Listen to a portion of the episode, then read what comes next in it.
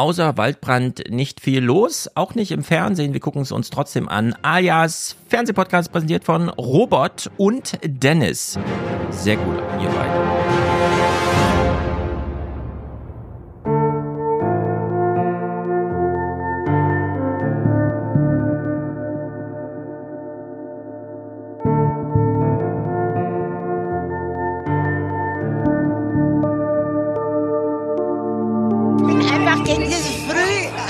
Sexualisierung. Ein, äh, ein Kind hat einfach, braucht eine Zeit, um sich zu entwickeln und kann sich dann entscheiden. Ich gehe mit meiner fünfjährigen Tochter ähm, auf die äh, Drag-Lesung, weil ich meiner Tochter zeigen möchte, dass Vielfalt wichtig ist.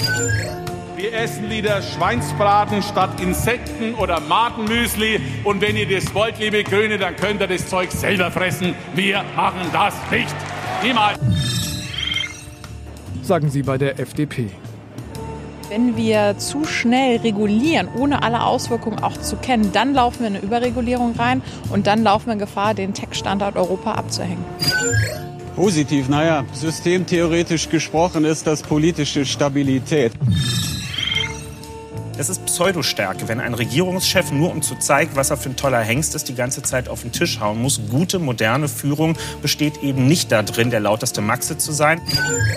Das ist ambitioniert, das ist eine Riesenherausforderung. Das heißt, das, was sich jetzt konkret ändert, ist eine deutliche Beschleunigung der Verfahren auf allen Ebenen, von der regionalen Ebene bis übers Land. Ein Generationenkonflikt, gibt es den wirklich? Ist die Boomer-Generation die, die genervt ist von der Generation Z? Ich muss ganz klar sagen,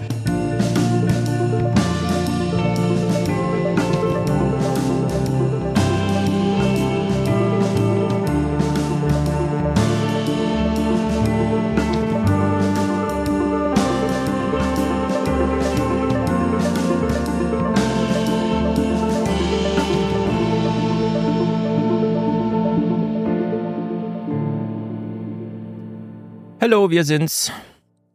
Mick ist es. Hey.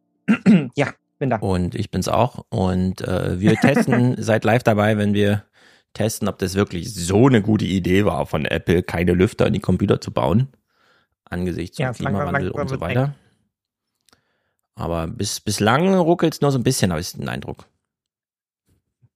Mhm. mhm. Ein bisschen, ja. Okay. das ist okay. Mal sehen. Äh, nachher noch einen Sommer durchhalten. Ja, ich habe vorhin ja. den Unterstützerdank heute ungefähr 14 Uhr äh, Heißhitze Uhr 12 aufgenommen und äh, er wird nachher mit ungefähr sechs Frames pro Sekunde durchlaufen, weil Hitze. Und naja, gut. Ja, ich befürchte auch, wir müssen so eine Podcast-Pause einlegen, irgendwie zwischen Juli und August, weil ja. wir sonst beide sterben in unseren Wohnungen und die Laptops einfach aufgeben. Ja, Entweder gut. ziehen wir in den Keller, denn wir sitzen beide im Dachgeschoss, ja. oder es gibt einfach keine Podcasts. Aber was gibt es ja, zu sagen? Es ist halt heiß. Ja, meine Freundin hat schon vorgeschlagen, ob ich mich nicht einfach ins Badezimmer setzen könnte. Aber ich meine dann, ich kann nicht podcasten aus der Badewanne und auf der Toilette will ich auch nicht sitzen. Warum nicht? Ich hier, mit euch spreche. Ich weiß auch nicht, es gibt mir irgendwie einen komischen Vibe, wenn ich da sitze. Ich habe das Gefühl, mein, meine Sachen, die ich dann sage, die haben auch weniger Gewicht, wenn ich auf dem Pod sitze, während also, ich sie erzähle. Ja, das stimmt. Ja. Wir wollen auch ein bisschen auf die Form achten. Das ist natürlich wahr. Heute Nacht jedenfalls gab es hier in Frankfurt den ersten Waldbrand und dann habe ich mich dran erinnert, ach ja, mich hat ja noch jemand auf Twitter oder auf Instagram oder ich weiß nicht, bei YouTube, glaube ich. Stefan sagt immer, in Frankfurt ist die Wasserversorgung nicht gesichert. Woher weiß er das denn? Dann habe ich drunter geschrieben, vom Wirtschaftsminister Hessens. Ja, gibt's da einen Link oder was? Und dann habe ich geschrieben, nee, da stand einfach ein Meter vor mir und hat es gesagt. Mir und anderen Leuten.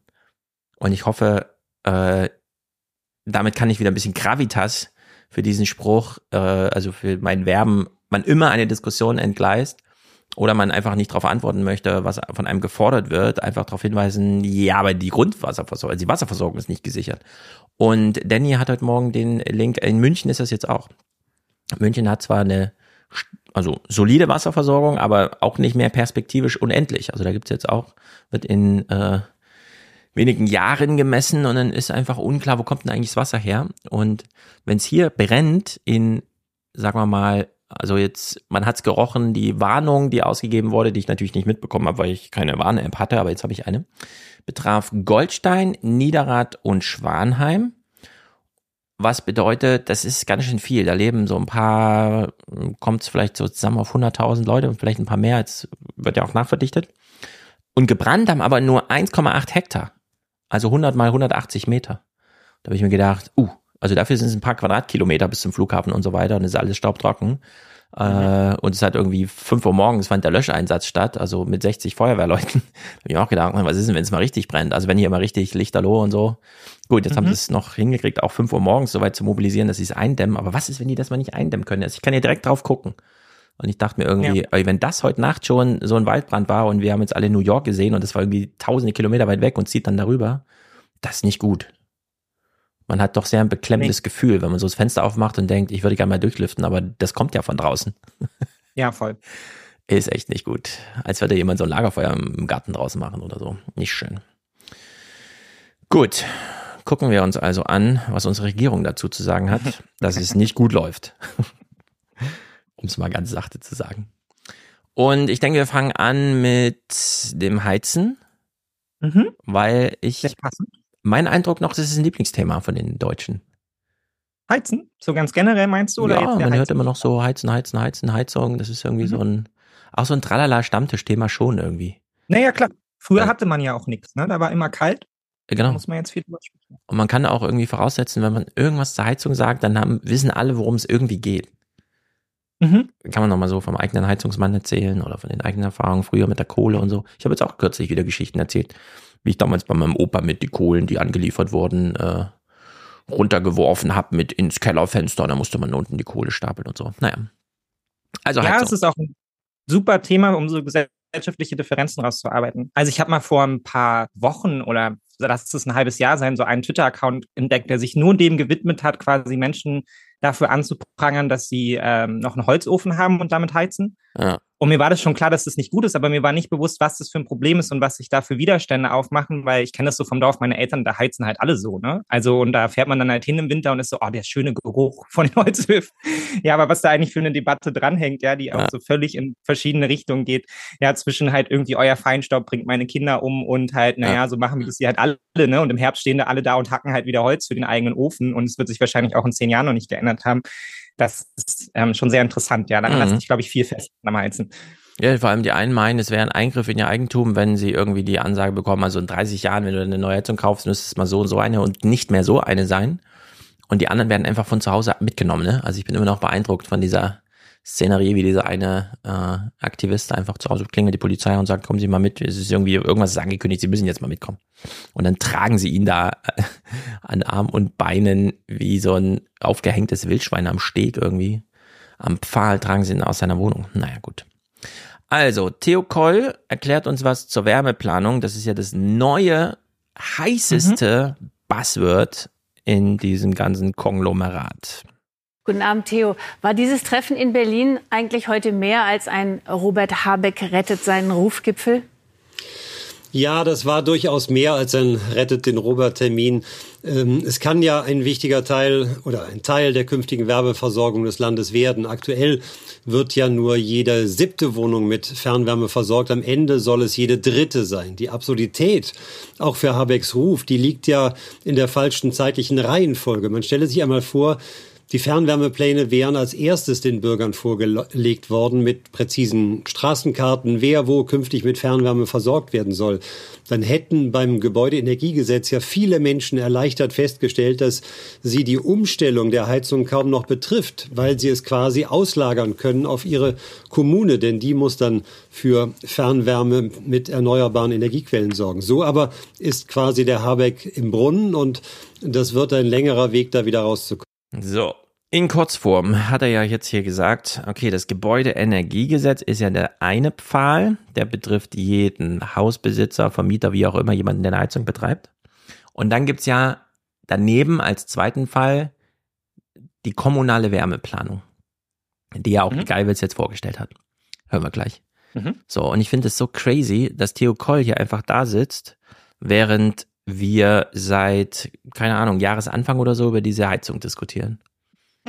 Und man ja eigentlich als Journalist denkt, mh, hm, ja, also äh, wenn das jetzt das große heiße Thema ist und so und wenn es auch unter so einem Eindruck, wir haben eine Gasmangellage vielleicht, vielleicht kriegen wir gar kein Gas mehr, vielleicht können wir es gar nicht ersetzen, das was aus Russland nicht kaufen oder wie auch immer, dann müssen wir das jetzt mal machen. Und dann hat man so ein Gesetz gemacht und kein Journalist hat jemals irgendwas dazu erklärt. Die Deutschen wissen immer noch nicht, was eine Wärmepumpe ist. Sie wissen immer noch nicht, wie das zusammenhängt mit, der eigentlich ist es eine Klimaanlage, weil die pumpt ja Wärme, aber diesmal, wir wollen es ja andersrum pumpen, weil wir sind ja nicht in so einem asiatischen Süden, sondern im europäischen Norden und wie auch immer.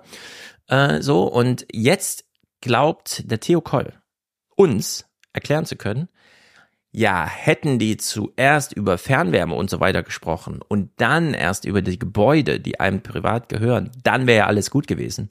Nur alle, die die Heizungsdebatte verfolgt haben, denken sich, nee, ist eigentlich total egal, was die Politiker gemacht haben. Solange der Journalismus daneben steht und so arbeitet, wie er gearbeitet hat, sich davontreiben lässt, antreiben lässt von der Bildzeitung, die irgendwas mit Heizhammer macht, dann nur noch über den Heizhammer, ach ja, dann macht er die Bildzeitung, also berichten wir metamäßig über die Bildzeitung, was die zum Thema Heizhammer macht und so weiter ich, ich glaube, es, also der Politik sind da irgendwie die Hände gebunden. Robert Habeck hätte machen können, was er wollen. Ja, die FDP und Merz haben sich vorgenommen, die äh, Grünen dazu zerstören. Die alle Journalisten standen daneben und fanden das ein geiles Theater. Und äh, da nützt überhaupt gar kein Rettungsversuch jetzt im Nachhinein. Also Theo Koll hätte hierzu eigentlich komplett über journalistische Selbstreflexion betreiben sollen, statt irgendwie Verbesserungsvorschläge an den Politiker Robert Habeck. ja, ist völlig richtig. Also es ist eigentlich ist es mediales Versagen, man hat sich nur für den Streit interessiert. Das sehen wir jetzt auch gleich in den anderen Clips so, ne? Damit wird es ja jetzt fortgeführt. Es ist immer nur, ja, das Streit ist der Streit dann jetzt vorbei und so ist ja die Berichterstattung, die wir jetzt seit einem halben Jahr dazu hören. Ne? Also und ja. jetzt geht es halt auch der Politik hauptsächlich darum, wieder klar zu machen, okay, der Streit ist vorbei, ja, wir können hier noch miteinander effektiv regieren. Und ich finde es auch, also ich habe das mal auch so vertwittert, als dieser Vorschlag vorher noch von Jens Spahn kam, das quasi jetzt in Richtung kommunale Wärmeplanung zu schieben. Das ist natürlich auch ein Modell. Also wenn man jetzt davon ausgegangen wäre, man hätte das irgendwie vorweg machen können, dann hätten wir dieses Gesetz auch in zwei Jahren wahrscheinlich nicht. Ne? Also weil dann hast du es wieder ja. auf der Bundeslandebene und sogar noch darunter. Das heißt, jeder blockiert dann da wieder für sich. Das müssen dann die Kommunen ausarbeiten und bis da, wie er sich das hier vorstellt, ja ein Straßennetz quasi für jede Kommune in Deutschland entstanden ist und das sind ihre Wärmepotenziale und das soll dann alles eingebunden werden in eine Bundesstrategie. Also genau so hat man es ja jetzt abgeschoben, indem man jetzt sagen kann, na ja, man macht erst immer da die Wärmeplanung ja in den Kommunen. Ihr ja. könnt euch ja darum kümmern und das Problem ist ja, naja, aber genau da passiert es ja dann nicht. Ne? Es passiert nicht schnell genug. Das gleiche, wie wir es immer mit Europa kennen. Ja, wir brauchen hier einen gemeinschaftlichen Entschluss, was immer schon bedeutet, okay, keiner will irgendwas machen. So, ne? Also ja. verschiebt uns da halt an die lange Band und schiebt die Verantwortung weg. Und ich finde es ehrlicherweise absurd, das jetzt so vorzuschlagen, dass man jetzt hätte quasi anderthalb, zwei Jahre in Ruhe das Wärmeplanungsmanagement machen können in der kommunalen Ebene und dann wäre man nach draußen getreten mit dem Plan und dann wären die Bürger auch ganz beruhigt gewesen, ja, weil es für sie kein Problem mehr dargestellt mhm. hätte. Ich glaube, die Information hätte uns gar nicht erreicht, ja, weil wir hätten die gleiche Berichterstattung Berichterstattung wie vorher gehabt. Die FDP hätte sich beschwert, CSU hätte sich beschwert, CDU hätte sich beschwert, die Medien hätten darüber gesprochen, wie sie darüber immer sprechen. Und am Ende wäre es das gleiche Ergebnis gewesen. Ja, vor allem, wir haben ja für die Argumente, die wir jetzt hier bringen, die Theo Koll interessieren sollte, eine alternative Geschichtsschreibung. Es ist ja ganz selten, dass man sozusagen so zwei Realitäten hat, die man miteinander vergleichen kann. Denn das Gebäudeenergiegesetz ist ja kein neues, sondern es ist ja nur eine Nivellierung, äh, eine Novelle eines bestehenden Gesetzes, das von Angela Merkel zum Beispiel schon so aufgerüstet wurde, dass da ein Ölheizungsverbot drinne stand.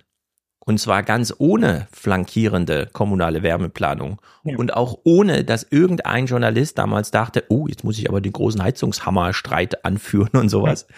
Und äh, da irgendwie alle vor sich hertreibt. Also wir hatten die Geschichte schon mal so geschrieben, jetzt wurde das Gesetz, wir hören es ja gleich, eigentlich so abgeschwächt, dass selbst diese Verbote der Merkel-Regierungszeit wieder rausgenommen wurden. Und trotzdem ist so ein Stress. Also das passt einfach alles gar nicht zusammen. Und das hat jedenfalls nicht viel mit der Gesetzesgestaltung zu tun, sondern wirklich mit dieser journalistischen Begleitung. Und dass Theo Koll hier einfach so da sitzt, ja, hätte der Robert Habeck das mal so und so gemacht, dann hätten wir ja, uns genau. ganz schön viel erspart. Das ist wirklich so bescheuert, das ist so Banane, es ist eigentlich unglaublich. Nun gut. Das war jedenfalls im Heute-Journal. Karim Mioska in den Tagesthemen. Damit sich der Streit um das Gebäudeenergiegesetz nicht noch über den Sommer zieht, musste sich die Koalition bis heute einigen. Unter größten Mühen und nach einem quälend langen Streit ist das nun herausgekommen. Die Deutschen bekommen mehr Zeit, ihre Heizung zu modernisieren. Für viele gilt das Gesetz erst ab 2028. Bis dahin müssen die Kommunen einen Wärmeplan vorlegen. Es sind neben der Wärmepumpe mehr Technologien möglich und Hausbesitzer und Mieter werden vor zu großen finanziellen Belastungen geschützt. Daniel Prokaka. Es ist ein Tag der Wahrheit für Robert Habeck. Schafft es sein Heizungsgesetz endlich auf die Tagesordnung des Bundestages? Am frühen Morgen Habeck auf dem Weg zu einer Konferenz, macht von dort aus, ohne die FDP zu erwähnen, Druck auf den Koalitionspartner. Wenn man will, kann man zueinander kommen. Aber man muss es jetzt auch wollen. Und wenn man nicht will, dann liegt es nicht daran, dass es nicht einigungsfähig ist, sondern dass offensichtlich die letzte Energie fehlt, es dann jetzt ähm, zusammenzubringen. Man muss es jetzt auch wollen. Also Robert hat gesagt, naja, an den Inhalten kann es jetzt echt nicht liegen. Das haben wir ja wohl die letzten Monate gelernt. Und das ist aber sozusagen seine eigene Lehre, die er daraus zieht, denn dem will niemand so richtig folgen. Theo Goll auch nicht. Naja, es ist jedenfalls Streit, Streit, Streit. Und der wurde ja dann jetzt bis zuletzt, also es gibt ja jetzt eine Einigung, via Pressekonferenzen ausgetragen. Ich habe ja im Cover auch, ich habe schon wieder den Vornamen vergessen, Katharina Dröge heißt sie Katharina Dröge? Ich glaube es. Die Grünen haben ja zwei Fraktionsvorsitzende, Britta ja. Hasselmann, die etwas ältere, flankiert von der etwas jüngeren, ich glaube Katharina Dröge. Und ihr Pendant in der FDP, den kennen wir alle, Christian Dürr. Äh, die beiden führen es bis zuletzt aus. Die Ampelgespräche am Vormittag haben ergeben, noch steht das Heizungsgesetz nicht auf der Tagesordnung. Dafür muss sich dieses Gesetz fundamental ändern. Das wissen alle Beteiligten und sprechen weiter, wie wir das hinbekommen. Das Wichtigste ist, dass es ein gutes Gebäudeenergiegesetz gibt. Der Zeitpunkt ist zweitrangig. Das Gesetz wird zum 01.01.2024 in Kraft treten. Das ist nicht mehr so lange hin. Und es wird für die Menschen überhaupt nicht besser, wenn wir die Entscheidung dann in den Herbst vertagen. So, also der eine sagt, Termin ist egal, Hauptsache es wird ein gutes gut. Energiegesetz. Und sie sagt, nee, Termin steht, es nützt gar nichts, das zu verschieben, wir müssen es mal machen. Und jetzt denkt man ja eigentlich, naja, das klingt ja nach einem großen Streit, ist es ja auch, es sind ja komplett konträre Ansichten. Und wir wissen ja, wie die FDP die letzten Monate drauf rumgetrümmert hat, angefangen von diesem Robert Habeck steht in Tagesthemen und sagt, äh, ja, das wurde irgendwie da geleakt und so und es ist eigentlich ganz früher Entwurf gewesen und äh, das wurde mit Absicht gemacht und da sollte gar niemals eine Debatte entstehen. Und die Journalisten dann so, ach, da sollte nie eine Debatte entstehen, na, dann lassen wir auch mal keine entstehen. Also jedenfalls keine inhaltliche, sondern wir führen es nur auf dieser methodischen Ebene. Und ich habe ja schon ein paar Mal angemerkt, ich würde mich gerne als grüner Populismusbeauftragter bewerben und die Kommunikation mal ein bisschen zuspitzen. Findet aber nicht statt. Das Stattdessen hören wir von dieser Dröge das hier. Also es war ein unheimlich wichtiges Signal, dass wir uns jetzt als drei Fraktionsvorsitzende gemeinsam in die Öffentlichkeit begeben haben und gesagt haben, das ist jetzt gemeinsam das, was die Ampel unterstützt und vor dem Sommer auch im Deutschen Bundestag beschließen wird. Auf der einen Seite, weil, glaube ich, zu Recht die Menschen keinen Streit in dieser Bundesregierung mehr über dieses Gesetz hören wollen. Und deswegen ist es gut, dass wir das jetzt miteinander geklärt haben. Und zum anderen, weil wir jetzt auch Planungssicherheit an der Stelle schaffen. So, ich habe hier rausgehört, sie ist nur auf der Beziehungsebene darum besorgt, wie es der FDP geht und damit der Ampel und Inhalte sind jetzt äh, wirklich second. Naja, und sie ist um ihr eigenes äh, mediales Bild bemüht, so, ne? Ja. Also die, die Gefahr ist ja, dass die Grünen da als der große Loser rausgehen. Heiz haben wir versucht und dann gescheitert, ja, weil es halt so ein total schlimmes Gesetz war und dann ist man am Ende der Loser. Und ich glaube, ja. so werden sie aber halt auch feststellen, dass sie der Loser sind, ne? Also weil sie ja glaube ich, daran nicht gedacht haben, wer ist hier eigentlich die Wählergruppe, für die wir Entscheidungen treffen. Ja.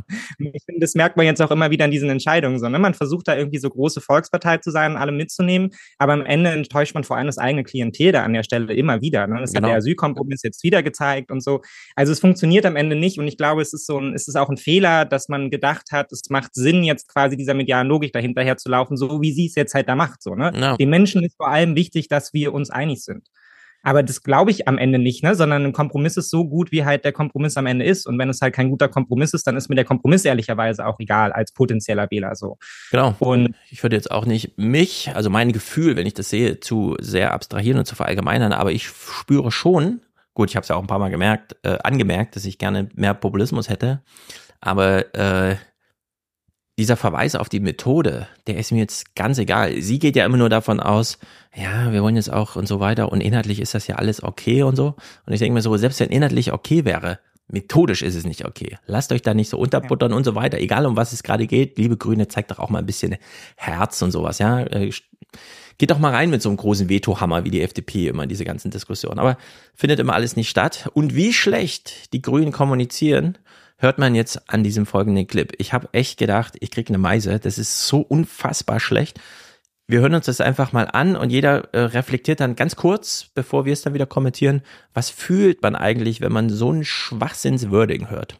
Also es ist ja tatsächlich so, dass die Klimakrise mittlerweile so brandaktuell ist, dass wir gar nicht mehr die Lebenszeit einer Heizung haben, bis wir die Klimaziele erreichen müssen. Die Heizung hält 30 Jahre, so viel Zeit haben wir gar nicht mehr. Deswegen ist es tatsächlich so, dass wir dringend handeln müssen. Und wir können aber die Menschen auch dabei mitnehmen, weil jetzt ist es ja schon so, dass wir mit einer hohen Förderung das auch möglich machen und wir fördern beispielsweise auch, dass sich Menschen eine Heizung leihen können, gerade dann, wenn sie die Heizungsanschaffungskosten nicht tragen wollen. Also eine Heizung leihen. Hä? Peter, okay. geh mal bitte rüber. Uh, unser Mehl ist alle. Dann geht Peter rüber und sagt, kann ich uns Mehl leihen? Und dann kommt man rüber mit Mehl. Das ist okay, das versteht jeder. Eine Bohrmaschine leihen, hm. Ein Auto leihen, schwierig, das muss man schon ein bisschen anders organisieren. Eine Heizung leihen, was ist das für ein Konzept? Was, was verbindet sie denn damit? Von, von wem leih ich mir denn die Heizung? Ja, genau. Also wie also, so, baust du irgendwo aus und sage, ich brauche mal deine Heizung fürs Wochenende, ich leih mir die jetzt mal oder? ja, also bei mir ist gerade kalt, so ich bräuchte jetzt mal eine Heizung. Ja. ja. Haben wir doch letzten Sommer ausgemacht, als es noch warm war. Ich verstehe das alles nicht. Das ist doch so schräg. Ich verstehe das auch nicht. Meint ihr jetzt hier so ein Leasing-Modell? Also die Heizung gehört eigentlich jemand anderem, aber ich miete mir die sozusagen in so einem keine Ahnung, hat auch keiner erklärt. Also weiß ich nicht. Ja, das ist wirklich so schrecklich. Also so kann man nicht kommunizieren. Das ist wirklich unglaublich. Manchmal denke ich, die brauchen nicht nur einen Populismusbeauftragten, sondern überhaupt jemanden, einen Formulierungsbeamten oder so. Jemand, der ihnen mal gerade Sätze schreibt. Also das ist wirklich hochgradig bescheuert. Nun gut, zurück ins ZDF. Anne ja, Gellinek ist da. Hm? Hat noch einen Satz dazu. Ich finde es auch auf so einer übergeordneten Ebene eigentlich völlig bescheuert und auch irgendwie ein bisschen dreist, weil das, was man ja jetzt gemacht hat, ist, man verlegt diesen Kompromiss quasi bis 2028 und bis dahin ist es ja jetzt so, die Menschen stehen ja jetzt wieder alleine da. Ja. So, ne? Also jetzt ist es davon abhängig, welcher Logik folgst du da? Glaubst du auf die FDP, ja, dass irgendwann die magische Wasserstoffheizung kommt und dass du dann deine Gasheizung damit betreiben kannst? Oder eben bist du, liest du die Texte genauer, ja, und investierst halt schon in die Wärmepumpe im Zweifelsfall. Mhm. Aber du stehst damit ja völlig alleine da. Und ja. im Zweifelsfall ist es dann halt 2028 so, dass du dich darauf verlassen hast, dass es mit der Gasheizung noch läuft. Und dann stellt man heraus, uh, leider Wasserstoff immer noch relativ teuer, also kannst du schon machen oder so, oder funktioniert noch nicht. Ja. Wir brauchen noch zehn Jahre Technologie.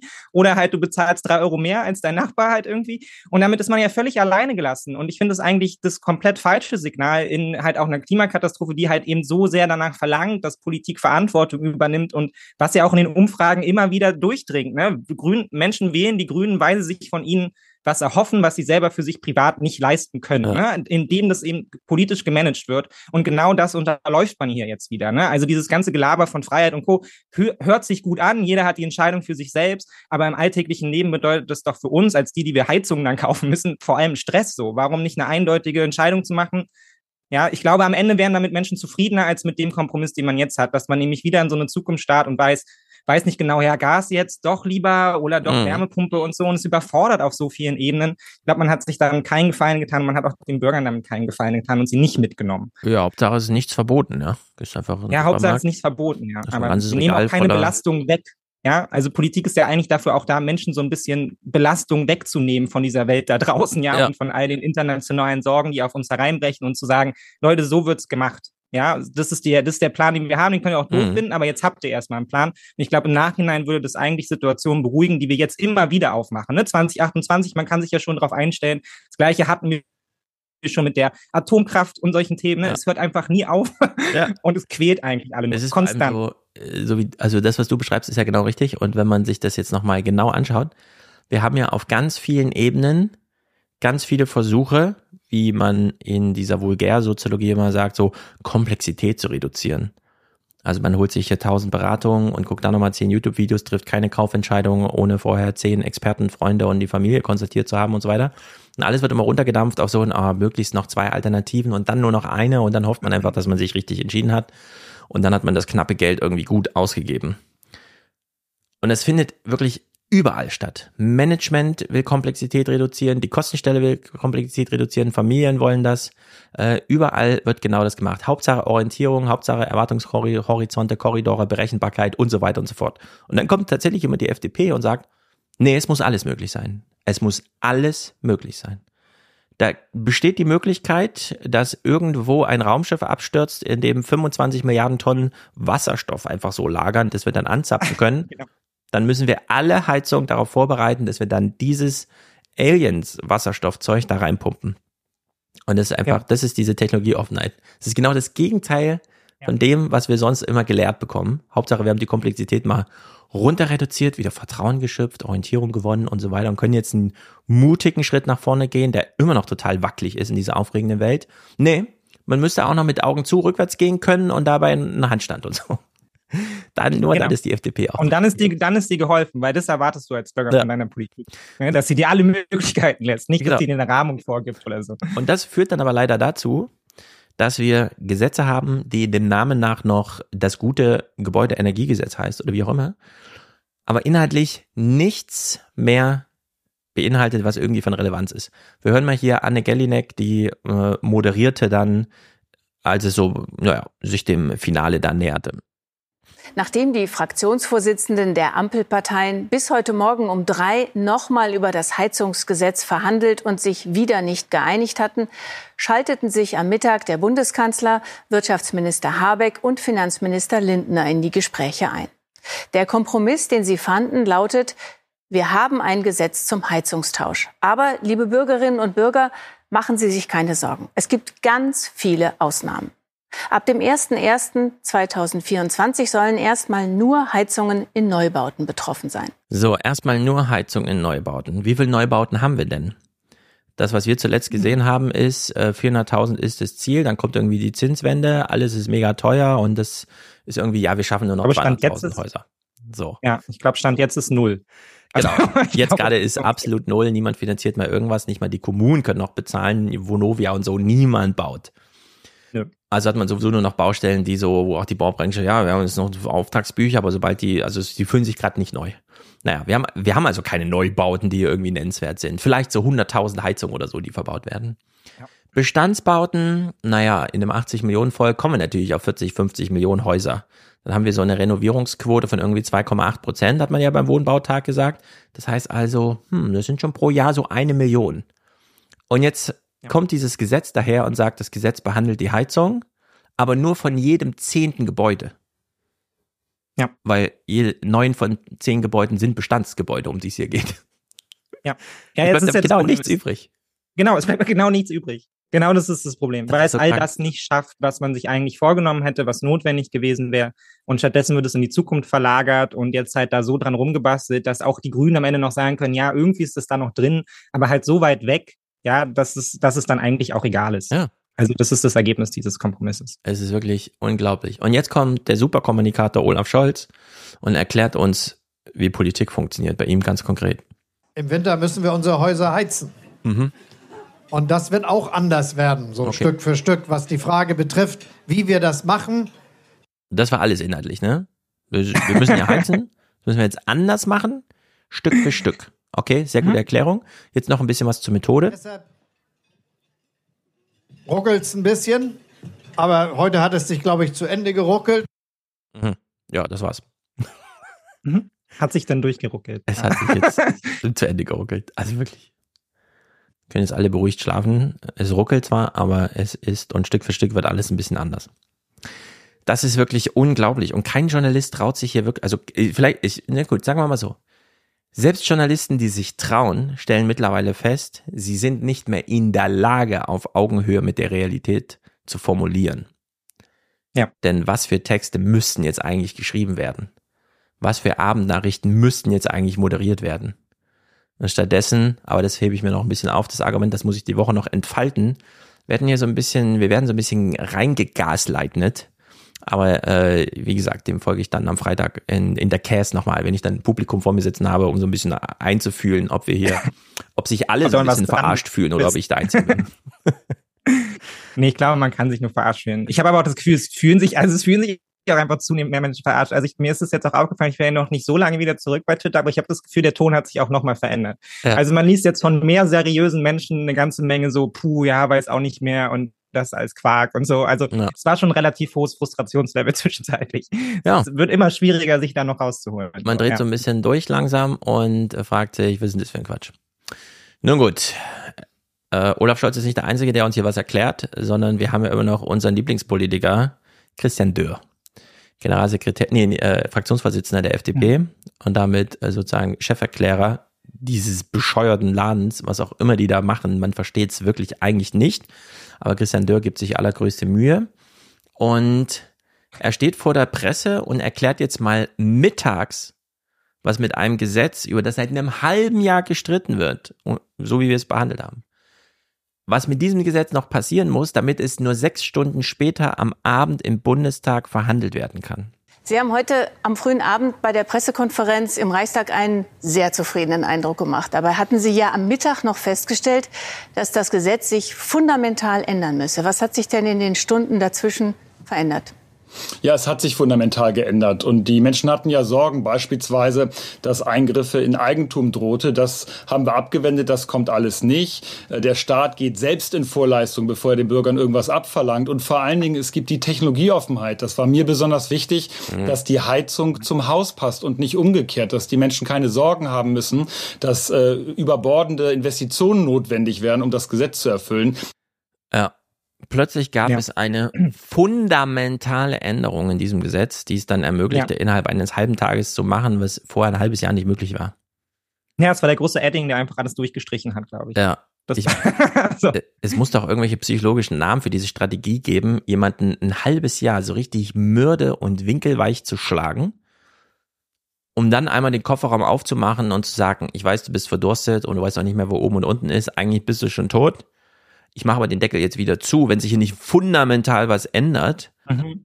Und das ist dann die Zeit, in der sich natürlich alles ändert, ja. Also da werden dann Geständnisse vorgelegt und und so. Das ist und so ungefähr stelle ich mir das vor. So läuft das hier ab. Wir bräuchten eigentlich so eine Netflix-Serie, die uns das alles nochmal darbietet, so in Succession-Form. Ich habe noch keine Folge von Succession gesehen, aber das, was ich immer so höre, wie die Leute darüber reden, das scheint mir so das äh, Berlin zu sein dieser zwischenmenschliche Ton. Ja, die, die, also voll. Das ist eine sehr, sehr, sehr gute Parallele, weil die reden ja da auch nur noch so im Bullshit-Talk. Ne? Also das ist ja so eine Serie, die auf der einen Seite sehr intelligent ist, aber alle, die darin spielen und alles, was gesagt wird, ist eigentlich sehr dumm und funktioniert eigentlich auch nicht. Das ne? ist nur so ein Corporate-Sprech, der da die ganze Zeit und viele ja. Beleidigungen und so. Und in die Richtung geht ja die FDP ja auch schon seit längerem und jetzt halt eben nochmal deutlicher, ja. Genau. Also, weil man muss ja gar nicht mehr nachvollziehen, was Politiker in der FDP sagen, sondern man weiß ja, was sie sagen wollen und dann ist eigentlich auch egal. Also ich hm. gucke sonst auch keine Clips mehr. Ich weiß ja immer schon, was passiert. Ne? Also, und genauso ist Succession letztendlich auch. Ne? Ja. Also die Motive liegen so offen da.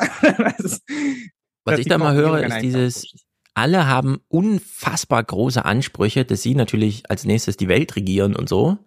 Aber niemand muss das mehr irgendwie begründen. Ja. Sondern es ist halt einfach so. Ich bin halt die Bundesregierung. Ich kann hier einfach stehen und sagen, ja, es hat geruckelt, jetzt ruckelt es halt, es hat sich zu Ende geruckelt und so weiter. Und dann ist das einfach eine gültige Erklärung, weil ich bin ja die Bundesregierung. Also man verlässt sich komplett darauf, na, ich bin ja die Bundesregierung, ich verrichte Gotteswerk. Und die Idee von, ja, was wären, wenn ich jetzt nicht Bundeskanzler wäre? Könnte ich es könnte ich's dann erklären? Angenommen, ich würde mich mal verwandeln für einen Tag und wäre nur ein Lehrer in einem äh, Politikunterricht, könnte ich es dann erklären? Oder funktioniert das, was ich mache, wirklich nur noch, weil ich vor zwei Jahren mal irgend so einen lachenden Boomer aus der CDU weggekickt habe und gegen Annalena Baerbock angetreten bin, statt gegen Robert Habeck oder sowas. Und äh, die, diese äh, absolut fair, wie soll man das sagen, diese Selbstverständlichkeiten, die da drin stecken, die nicht mehr reflektiert werden. Also die reflexionslosen Anspruchshaltungen. Ich bin ja der Bundeskanzler. Was ich ja. sage, gilt, ja, wie beim Papst. Dieses angedichtete Unfehlbarkeitsding. Ist egal, was es inhaltlich ist, solange es der Papst gesagt hat, gilt's einfach. Ja, das, aber weil sie halt eben auch damit durchkommen, ne? Und wir sehen das ja in Debatte von Debatte. Also hier haben wir jetzt auch wieder das, was am Ende übrig bleibt, dass die Erzählung, auf die sie ja dann eingehen mussten, auch bei den Grünen und die große mediale Erzählung ist, es herrscht keine Gemeinschaft, es muss Gemeinschaft wieder da hergestellt werden. Ne? Und wenn man es jetzt irgendwie positiv ausdrücken will, dann könnte man immer sagen, ja, die Medien sind sehr, sehr darum bemüht, dass halt irgendwie unsere politische Kultur funktioniert. Das hat man ja, ja jetzt beim Asylkompromiss dann auch wieder gesehen. Ne? Alle, die dann irgendwie dafür sind mit Bauchschmerzen, dann ist es immer die politische Kultur. Ne? Wo kommen wir denn hier hin, wenn wir nicht mehr in der Lage sind, gemeinschaftlich Lösungen zu finden. Und dann schaut man sich die gemeinschaftliche Lösung an und sagt, naja, aber da seid ihr schon so weit weg von allem, was irgendwie mit ja. Menschenrechten und Moral zu tun hat. Da ist mir dann auch egal, ob ihr das in Gemeinschaft macht. Ne? Also das ist da wirklich unser kleinstes Problem. Man kann ja nicht an den Grundfesten rütteln und dann sagen, naja, aber dafür machen wir das ja geschlossen. Und ich finde, da merkt genau. man halt auch einfach, dass die Medien darauf überhaupt keine Antwort gefunden haben. Ne? Also die drehen sich noch in so einer Spirale von, naja, eigentlich ist es ja nur der alltägliche Streit und Hauptsache, sie verstehen ja. sich und so. Und die Drastik unserer Welt, die Drastik unserer Realität kommt gar nicht durch, ne? sondern das, ja. was wir vorgespielt bekommen, im Zweifelsfall, ist dann halt die Alternativlosigkeit der politischen Kultur. Ne? Hauptsache, man versteht sich am Ende. Hauptsache, das System funktioniert noch. Aber was ist das System wert, wenn es halt keinen Output liefert, ja, der genau. funktioniert für mich als, äh, als Bürger so. Dann ist es, dann kann man es auch lassen. Ne? Also das nehme ich mir schon mal für Freitag ja. mit. Dieses Bild von ja, ist klar, es ist Weltuntergang und ja, und sie haben recht und es gibt schon Waldbrände hier direkt und überhaupt, aber immerhin Hand in Hand. Ja, Hand in Hand, das ist das Ziel. Das immerhin. ist alles, was wir noch erwarten können. Hauptsache, wir machen es gemeinsam. Ist es ein gemeinsamer Abstieg in die Unterwelt der ja. Trostlosigkeit, der politischen Handlungs, äh, des Handlungsunvermögens. Dürr wie gesagt, befreit von allen inhaltlichen Anstrengungen, einfach nur, ich bin halt hier Regierungspartei und so, erklärt uns noch oder erzählt uns noch mal das Wasserstoffmärchen. Aber was heißt das für den Klimaschutz? Denn darum geht es ja eigentlich. Es geht ja eigentlich darum, die Emissionen zu verringern. Ja, sehen Sie, da ist die Wärmepumpe aber nicht die einzige Antwort. Die kann auch sehr teuer sein im Einzelfall, gerade in Bestandsgebäuden, sondern beispielsweise Gasheizung, ich erwähnte das vorhin, die in Zukunft klimaneutral durch Wasserstoff betrieben werden können. Das mhm. ist die Technologieoffenheit oder Holzheizung, die ja auch klimaneutral sind, weil sie nachwachsende Rohstoffe nutzen. Wasserstoff, also den es noch lange nicht geben wird, ne?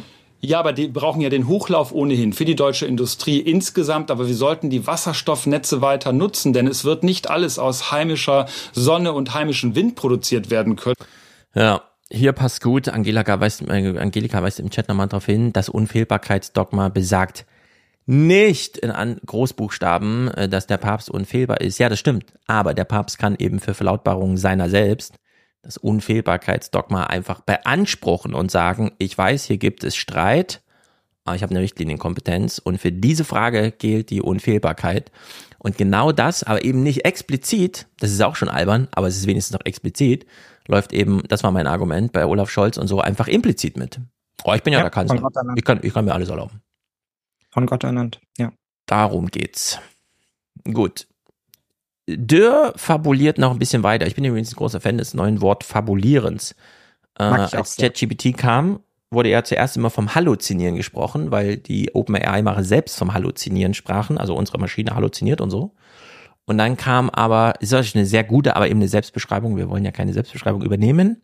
Und dann gab es aber gute Arbeiten, die sagten, nee, es ist Fabulieren. Fabulieren mhm. als Unterschied zum Formulieren.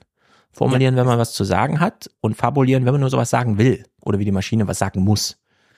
Ja. Wahrscheinlichkeit. Wenn man eine Geschichte dafür, erzählt. Genau. Wahrscheinlichkeitswerte für Wahrhaftigkeit sind so ungefähr null, aber man sagt halt trotzdem irgendwas. Das ist Fabulieren. Ja. Und das sehen wir hier recht häufig. Man will eigentlich dem Dörse sagen, das stop generating. Sehr häufig, ja. Das sehen wir sehr, sehr häufig, auch ja. gerade bei der FPD. Ja. ja. Also wir gucken uns das auch noch ein bisschen weiter an. Hier, Dürr, nochmal. Jetzt haben wir ein wirklich gutes Ergebnis. Jetzt reden wir im Parlament über die Details, aber diese Grundsatzentscheidung, Technologieoffenheit, es wird nicht ins Eigentum eingegriffen, äh, das ist wirklich richtig gut und ist auch eine gute Botschaft für die Menschen in Deutschland. Ja, nicht ins Eigentum eingegriffen. Ja, dann ist es keine Politik. Hm. Nee, würde ich ja, ja, genau. Also, wir sind an einem Punkt, wenn wir jetzt nicht langsam anfangen, irgendwelches Eigentum einzugreifen, dann können wir es halt, wie gesagt, dann können wir es lassen. Ja. Also dann ist auch irgendwann gut so. Und vor allem, also er wirft hier doch auch seine eigene Anhängerschaft irgendwie so dem Markt zum, zum Fraß vor, oder? Das, ich meine, das ist reine Spekulation, dass die das Ding irgendwann mit Wasserstoff heizen können. Ja, wer sich jetzt darauf verlässt und eine Gasheizung einbaut, das, dann ist er Opfer von Dürr geworden im Zweifelsfall. Also es ist, mhm. und klar, man würde den Menschen jetzt irgendwie, ich traue auch vielen zu, dass sie diese Entscheidung dann halt eben nicht so treffen. Aber letztendlich wirft er hier für seine politische Ideologie und halt für seine Farbe, die er hier aufzieht, halt auch Menschen irgendwie untern, wieder unters Auto, so, ne? Weil who knows? Unter dem Bus, genau. Und wir können es ja nochmal, was du schon gesagt hast, also diese Ideologie, wenn man sagt, wir greifen nicht ins Eigentum ein.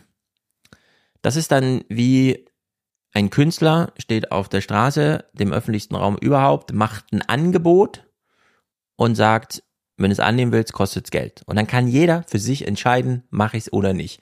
Denn man würde ja nicht ernsthaft sagen, oh, Ich war jetzt ins Konzert, hat aber der Künstler mein Eigentum eingegriffen und von mir Geld verlangt. Nee, man macht es ja freiwillig. Also keiner würde das argumentieren.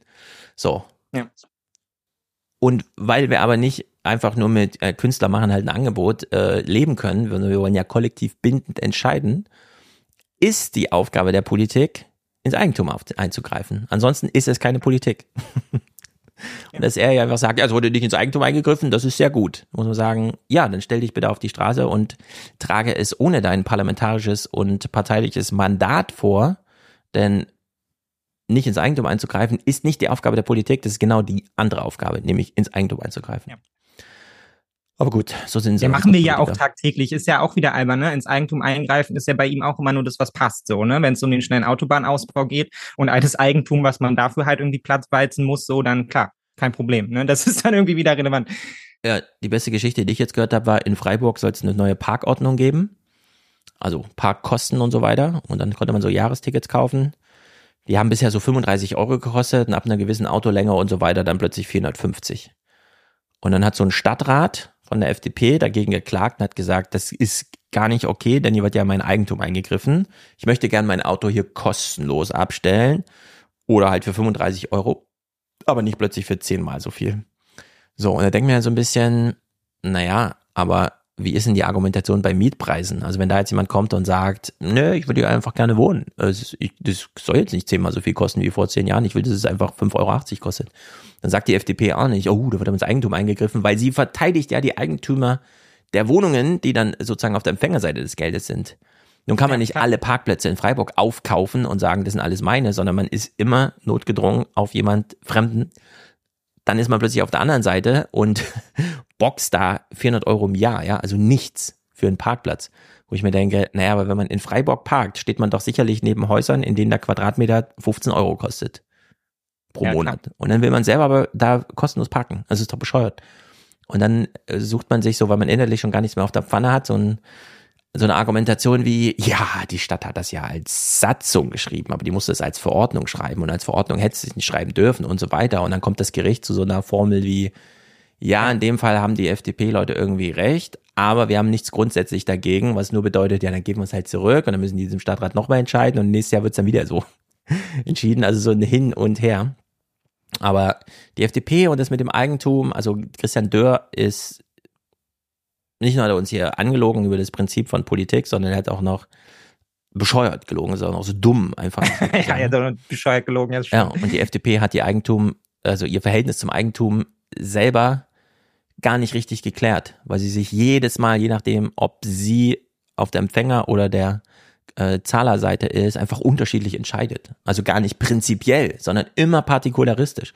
Und das müssen doch Journalisten irgendwann mal durchschauen wenn er hier sowas sagt, dann muss doch irgendwie Anne Gellinek oder wer auch immer daneben stehen und sagen, äh, Momentchen mal. Jetzt müssen wir aber mal die generelle Frage stellen. Also was, das ist ihr Politikbild, nicht in Eigentumsrechte eingreifen, dann machen sie ja gar niemals Politik.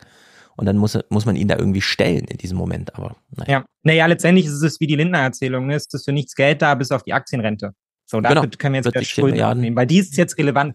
Und damit lässt man sie ja auch immer durchkommen. So, ja. ne? Wir hatten das mal ganz am Anfang der Koalition noch, dass Lindner da mal gefragt wurde, also sie wollen investieren, nicht mehr Schulden, ja, die, die schwarze Null einhalten und aber noch an anderen Stellen ausbauen und so weiter und so fort. Das das nicht alles gleichzeitig funktioniert, aber den Take hat man ja völlig aufgegeben. Mhm. So, also damit lässt man ihn jetzt auch einfach weiter durchlaufen. Dass es von vorne bis hinten eigentlich gar nicht Hand und Fuß hat, da macht man es ihnen halt auch viel zu einfach, damit durchzukommen. Ja, vor allem, wenn man es mal so ein bisschen diffamierend wie Lindner formuliert.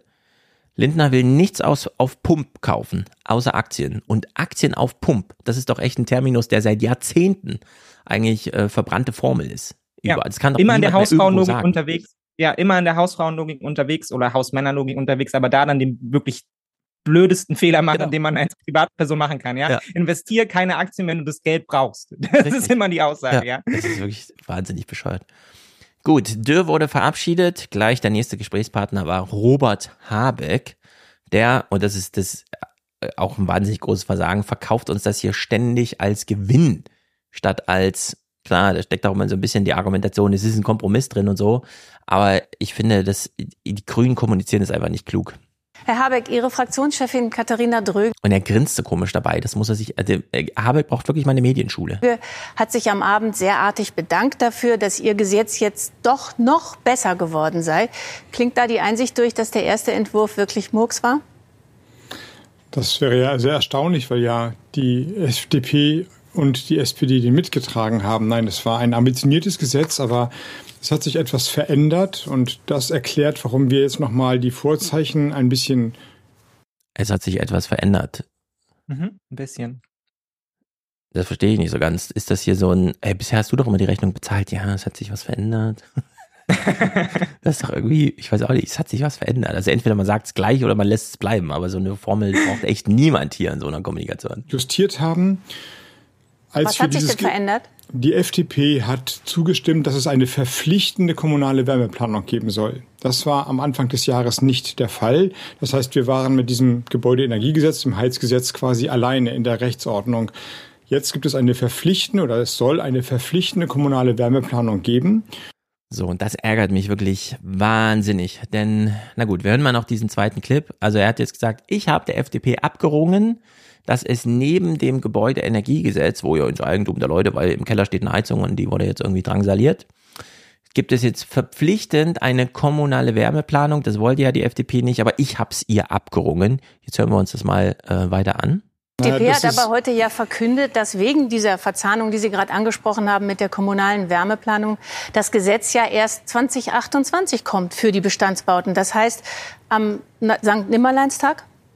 Ich will einmal sagen, diese Kategorien von Sieg oder Niederlage, die muss man natürlich fragen, das verstehe ich schon, aber sie verhindern natürlich jeden Kompromiss.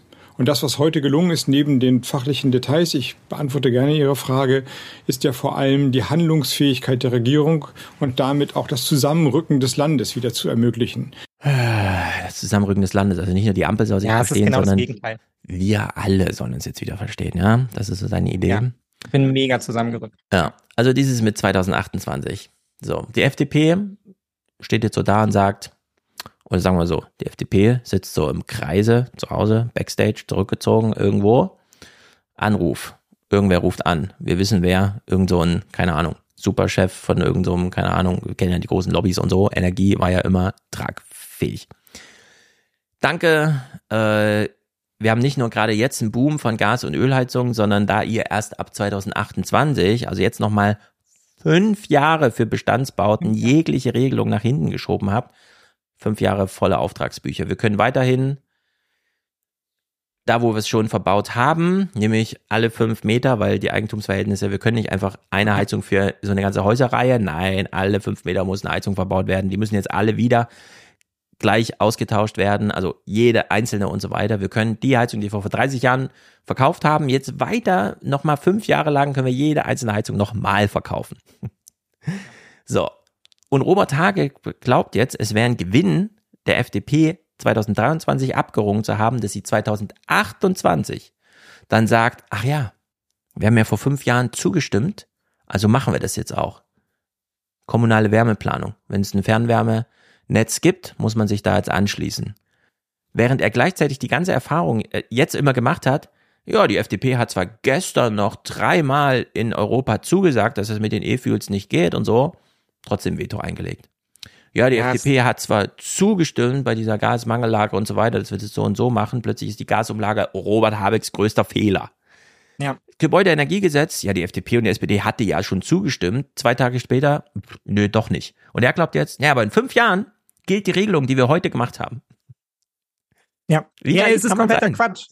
Also vor allem, weil man sich ja da auch auf was verlässt, was ja auf anderen Ebenen oft auch nicht funktioniert. Ne? Also wie gesagt, diese Erzählung, dass jetzt die Kommunen das irgendwie sauber durchplanen würden und am Ende hätte man da ein Buch und dann wissen alle Bescheid und sind doch alle dafür, ja. weil man hat es ja besprochen, ist natürlich vollkommener Quark. Ja, also am Ende wird man wahrscheinlich in drei bis fünf Jahren dann eher sagen, ja, wir hatten das ja hier mal besprochen und jetzt seht her, die Kommunen haben es nicht auf die Reihe bekommen und dann haben wir die Diskussion wieder von vorne. Ja, und wir sind kein Stück weiter kommen. Hier wurde einfach was verschoben in, in eine Zukunft, ja, ohne dass wir jetzt irgendeine Verbesserung davon haben, ja, was wahrscheinlich unmittelbar erstmal sogar eine ganze Menge schlechter macht. Wir halten unsere Ziele nicht mehr ein, ja, das ist ja damit jetzt quasi auch durch. Mhm. Und dann kann sich aber eigentlich nicht hinstellen und sagen, ja, aber dafür habe ich Ihnen ja noch das und das abgerungen. Also allein schon, dass er hier quasi nach weiß ich nicht, sechs Monaten Heizungshammer-Diskussion sich dann hinstellt und sagt, ja, das, was jetzt anders ist, ist, dass ich der FDP das und das abgerungen ja. habe, ja, während sein Text schon durch alle Zeitungen und auf Twitter hoch und runter geht, jeder das durchliest und weiß so, das Ding ist tot. Also, ja. Robert Habeck fliegt noch aus dem Top Ten Ranking des Politbarometers und erklärt uns dann immer noch, ja, aber dafür Hand in Hand mit der FDP. Das sind meine besten Freunde. Ich war gestern erst mit Dürr noch einen trinken. Und das kann man sich auch live anhören hier. Robert Habeck geht's wirklich, das ist auch wie schon die Dröge, äh, es ist, die machen nur diese Beziehungsgestaltung, wo man sich denkt, nee, nur weil die Journalisten nicht danach fragen, sag einfach, natürlich stehe ich im Konflikt mit der FDP. Und nur weil wir jetzt mal einen Kompromiss geschlossen haben, der übrigens scheiße ist, heißt das nicht, dass wir uns jetzt besser verstehen als noch letzte Woche, als der Streit groß war, sondern nein, wir verstehen uns mit dieser FDP nicht. Und wenn der Scholz sagt, wir wollen aber, dass die Ampel so wiedergewählt wird, dann sagen wir, nochmal abwarten. Wir machen keine Koalitionsaussage vor der Wahl. Nicht mal jetzt so zwei Jahre vorher. Ja? Es, man versteht einfach nicht, wie sie kommunizieren. Es klingt bei Robert Habeck genauso beschissen wie bei der Dröge. Und das ist auch das richtige, der richtige Zugang zu politischen Also der Klügere Debatten. gibt nach? Nein, gar nicht. Man sucht einen gemeinsamen Weg, man macht die Quadratur des Kreises, man tauscht die Argumente aus. Die FDP hat die verpflichtende Wärmeplanung zugegeben, damit den Weg nochmal neu eröffnet. Wir haben das aufgenommen. Hier sind alle gleich klug und keiner hat so richtig nachgegeben oder alle haben ein bisschen nachgegeben und so ist auch gut. So, was die 28 angeht, das ist das Enddatum, wann eine kommunale Wärmeplanung abgeschlossen sein soll. Insofern ja, es wird einige Kommunen geben, die bis 28 brauchen. Ja, und dann gibt's aber ein paar Kommunen, die schaffen das ja schon früher und damit äh, kriegen wir das Problem ja doch früher gelöst wie beim Kohleausstieg. Das ist ja dann doch auch schon früher und so weiter. Und da muss man sich auch wirklich fragen, Robert, das kann doch nicht wirklich, das ist doch bescheuert. Es ist äh, in die Zukunft transferiert wenn man jetzt einfach sagt, ja, die Kommunen hatten ja den Auftrag, das zu machen, ja, dann kommen die Kommunen und sagen, ja, sorry, also wir sind ja unter Haushaltsvorbehalt, wir müssen alle Haushalte vom Land genehmigen lassen. Wir haben ja gar kein Geld für gar nichts. Die Kinder Tagesstätten laufen irgendwie nur drei Tage die Woche und so. Und ihr wolltet von uns, ach ja, da haben wir ja leider einfach keine Kapazität für gehabt. Ja. 2028. Ja, das wird nicht laufen. Also. Naja, es geht auch immer davon aus, dass da politisch irgendwie alle mitmachen wollen. Also auf der ja. kommunalen Ebene wird doch auch Politik gemacht. Also da sitzen ja jetzt nicht, auf, auf der kommunalen Ebene sind ja Gott sei Dank alle Grüne, die werden sich dann sehr genau. schnell umzusetzen. Und dann liegt es ja auch vor 2028 auf dem Tisch. Also es ist doch auch Quark. Man muss jetzt da irgendwie von ganz oben da rein und versuchen, ja. das irgendwie zu managen, was nicht funktionieren wird. Und am Ende hat hat man da so ein Stückwerk, ja, weil die Hälfte von Bayern wieder nicht mitgemacht hat oder so ein Kram. Und dann sitzt man genauso da wie vorher und kommt wahrscheinlich noch zu dem Schluss so, ah, okay, kommunale Wärmeplanung können wir in die Tonne kloppen, hat nicht funktioniert so. Ne? Also es werden ja hier auch nicht mehr Mittel dafür bereitgestellt oder eine Planungskommission ja. oder irgendwie solche Sachen so. Und die Grünen haben einfach das grundsätzliche Problem, dass sie sich, glaube ich, ernsthaft darüber mal Gedanken machen müssen, für wen wollen wir jetzt Politik machen und von wem möchten wir auch nächstes Mal wiedergewählt werden? Weil diese Idee halt irgendwie so eine grüne Volkspartei zu sein, die auch noch von der CDU was abnehmen kann für mehr Klimaschutz, ist halt eine schöne Idee. Wenn man dann aber parallel dazu liest, dass ja quasi die Entschlüsse der GroKo wieder zunichte gemacht werden, ja. dann ist es auch nicht für den grünen belebten CDU-Wähler halt irgendwie eine gute Alternative, jetzt zu den Grünen zu gehen. Und gleichzeitig finde ich, kann man nicht als Robert Habeck jetzt irgendwie so eine zweite Scholz-Erzählung aufmachen. Also wir brauchen jetzt nicht drei managende Merkels im Land so, ne? Mhm. Also dann kommen wir auch nirgendwo an. Wenn jetzt jeder auf dieser Ebene von, ja, aber und wir sind ja vor allem hier, damit diese Koalition zusammenhält ja. und wir nach vorne gehen in die Zukunft. Also das nehme ich schon Scholz nicht mehr so richtig ab und habe darauf keinen Bock, aber da kriegt er vielleicht noch ein paar gerade ältere Wähler mitgezogen, ja, dass er der Ruhekanzler ist, so, aber das ist es das Wahlvolk der Grünen. Also, und ich habe das Gefühl, sie verlieren da jetzt gerade schon an Ecken und Kanten halt einfach sehr viele Leute, die sich schon einfach erhofft hatten, dass es dann auch einfach mal zu Entschlüssen kommt und zwar jetzt und nicht erst in fünf Jahren und wieder aufgeschoben und dann ist schon die nächste Koalition, dann mal gucken, was daraus wird. Also das ist einfach zu wenig. Ja, und vor allem, es ist der Stolperstein eben kommunale Wärmeplanung und du hast ja eben schon ja klar kann ja. man das Bild haben, überall regieren die Link, äh, die, die Grünen und machen dann schon so eine gute kommunale Wärmeplanung. Es gibt einen ganz hervorragenden Text von Justus Bender, Timo Frasch und Livia Gerster in der FAZ oder Sonntagszeitung, ich lese es ja nur auf digital, da weiß ich nicht genau, wo es gedruckt wurde, aber ist auch egal, zum Thema kommunale Arbeit, politische kommunale Arbeit. Denn es droht ja jetzt aktuell gerade schon, es ist ja erst wieder so ein Landratswahl durchgegangen, wo der AfD-Kandidat nur so 47 Prozent hatte. Also dass der Landrat ja. dann doch nicht an die AfD ging. Und Landrat ist eben im ländlichen Raum das, was der Oberbürgermeister im städtischen ist. Also man hat so die 80 Großstädte, da leben dann ein Drittel der Deutschen und dann in den Kommunen leben zwei Drittel der Deutschen, also 60 Millionen Leute. oder 56 Millionen und die werden von Landräten regiert. So. Und wenn es Landkreise gibt, in denen die AfD droht, diesen Landesposten, diesen, dieses Fürstentum sozusagen, kommunal, selber zu regieren, dann kann man sich doch ungefähr vorstellen, wie nah ran die viele anderen Orts ranroppen. Und wir haben ja beim letzten Mal oder auch im Aufwachen-Podcast Friedrich Merz gehört, der dann irgendwie sagt, also mit mir wird es niemals eine Zusammenarbeit mit der AfD geben. Ja, das liegt überhaupt nicht mehr in der Entscheidungshoheit in der Kommunalpolitik, nee, sondern da muss halt ein Schwimmbad gebaut werden und wenn die drei Leute von der AfD da nicht mitstimmen, wird da kein Schwimmbad gebaut. Also stimmen die halt zusammen und so. Also Kommunalpolitik ist da wirklich ganz heikles Pflaster und da muss man sich jetzt wirklich überlegen, 2028 kriegt man jetzt vom Bund aus noch über die Länder hinweg mit einem Bundesgesetz die Länder, äh, die Kommunen, die Kommunen darauf äh, geeicht, jetzt bis 2028, und zwar alle Kommunen in Deutschland, eine Wärmeplanung zu machen, weil das in einem Bundesgesetz steht. Also das ist wirklich so aber grotesk. Und das ist aber auch so fern von dieser äh, Attitüde der Hauptstadtjournalisten, na, wir machen, wir spielen hier nur Bundesliga. Wenn irgendwas kommunale Wärmeplanung heißt, dann heißt das für uns schon mal uncool, weg damit. Wir wollen zur Sicherheitskonferenz mit Habeck, Baerbock, Lindner und so weiter gehen, ja, wo Mütze nicht vorher noch eine Pressekonferenz macht. Also das ist einfach völlig ausgeschlossen, dass das, was Robert Habeck uns hier gerade sagte, dass das eine mega gute Idee ist, weil man die FDP jetzt gebändigt hat und vor fünf Jahren muss sie jetzt eine kommunale Wärmeplanung mittragen. Man wird ja unterm Strich in fünf Jahren nachschauen und denken, ah, scheiße, hat nicht funktioniert. Also es hat, wird dann einfach nicht funktioniert haben. So. Ja. Also es ist wirklich strunzdoof. Man hat es in die Zukunft und man hat das ganze Gebäudeenergieding auf die kommunale Wärmeplanung umgeladen. Also man hat es in die Zukunft und in die Kommunen verladen, das Thema. Es ist also mhm. einfach auf und davon. Ja, das, das ist, das Ergebnis dieses Gesetzes. Also vor allem, wenn wir jetzt auch noch die Sparpläne durchdrücken, weil dann haben die Kommunen jetzt auch noch jedes Jahr ein bisschen weniger Geld. Ja, so ja Haushaltsentschuldung, also, äh, wie sie im, im äh, also das wird es weder in diesem, wo es ja schon drinsteht im Koalitionsvertrag, noch im nächsten geben. Ja, es ist einfach, es ist, es ist einfach erbärmlich. Und das, was wir eigentlich bräuchten, wäre eine Bundespolitik mit Zugriff von oben nach unten durch und halt nicht die Verschiebung der Verantwortung halt auf die immer weiter unten gelagerten ja. Dinge. Und weiter runter als Kommunalpolitik kannst du es ja gar nicht jetzt verlagern.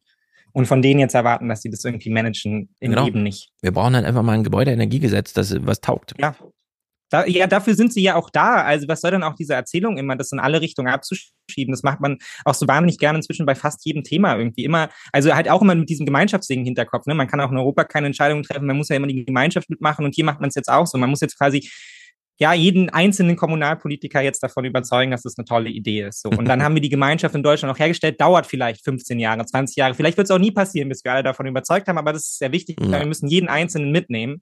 Ja, und man kann nicht mal vorher mal sagen, so Leute, das ist der Plan. Und dann könnt ihr ja gucken, ob ihr mitgenommen werdet, mhm. ja. Also, wo man wieder bei diesem Thema der Richtlinienkompetenz wäre. Und ob ein Bundeskanzler nicht eigentlich auch eine Richtlinienkompetenz hätte über seine eigenen BürgerInnen, ja, dem mal zu sagen, Leute, das ist jetzt der Plan, ja. Also zumindest so lange, wie wir hier regieren, ist es der Plan. Ihr könnt euch ja dann beschweren, wenn es mit der Wärmepumpe bei euch nicht klappt.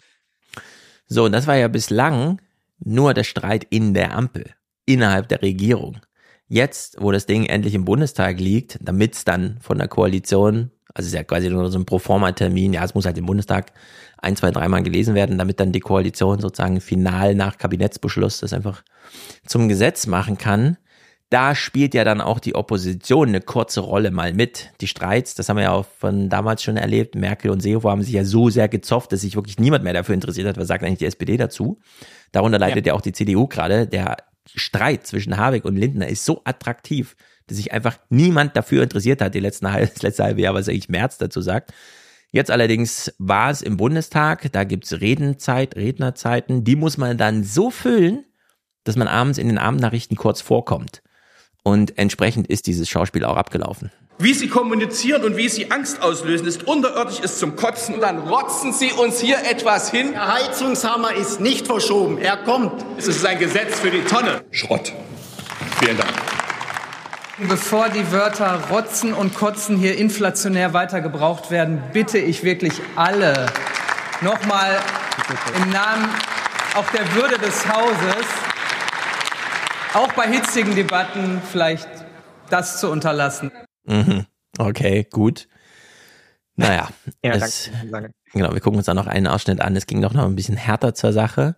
Das allerdings auch als wieder äh, so ein typisches, die AfD sagt irgendwas, dann wird natürlich per Zwischenruf darauf reagiert, dann muss präsidiumsmäßig darauf reagiert werden und dann hat man halt so ein Medientheater.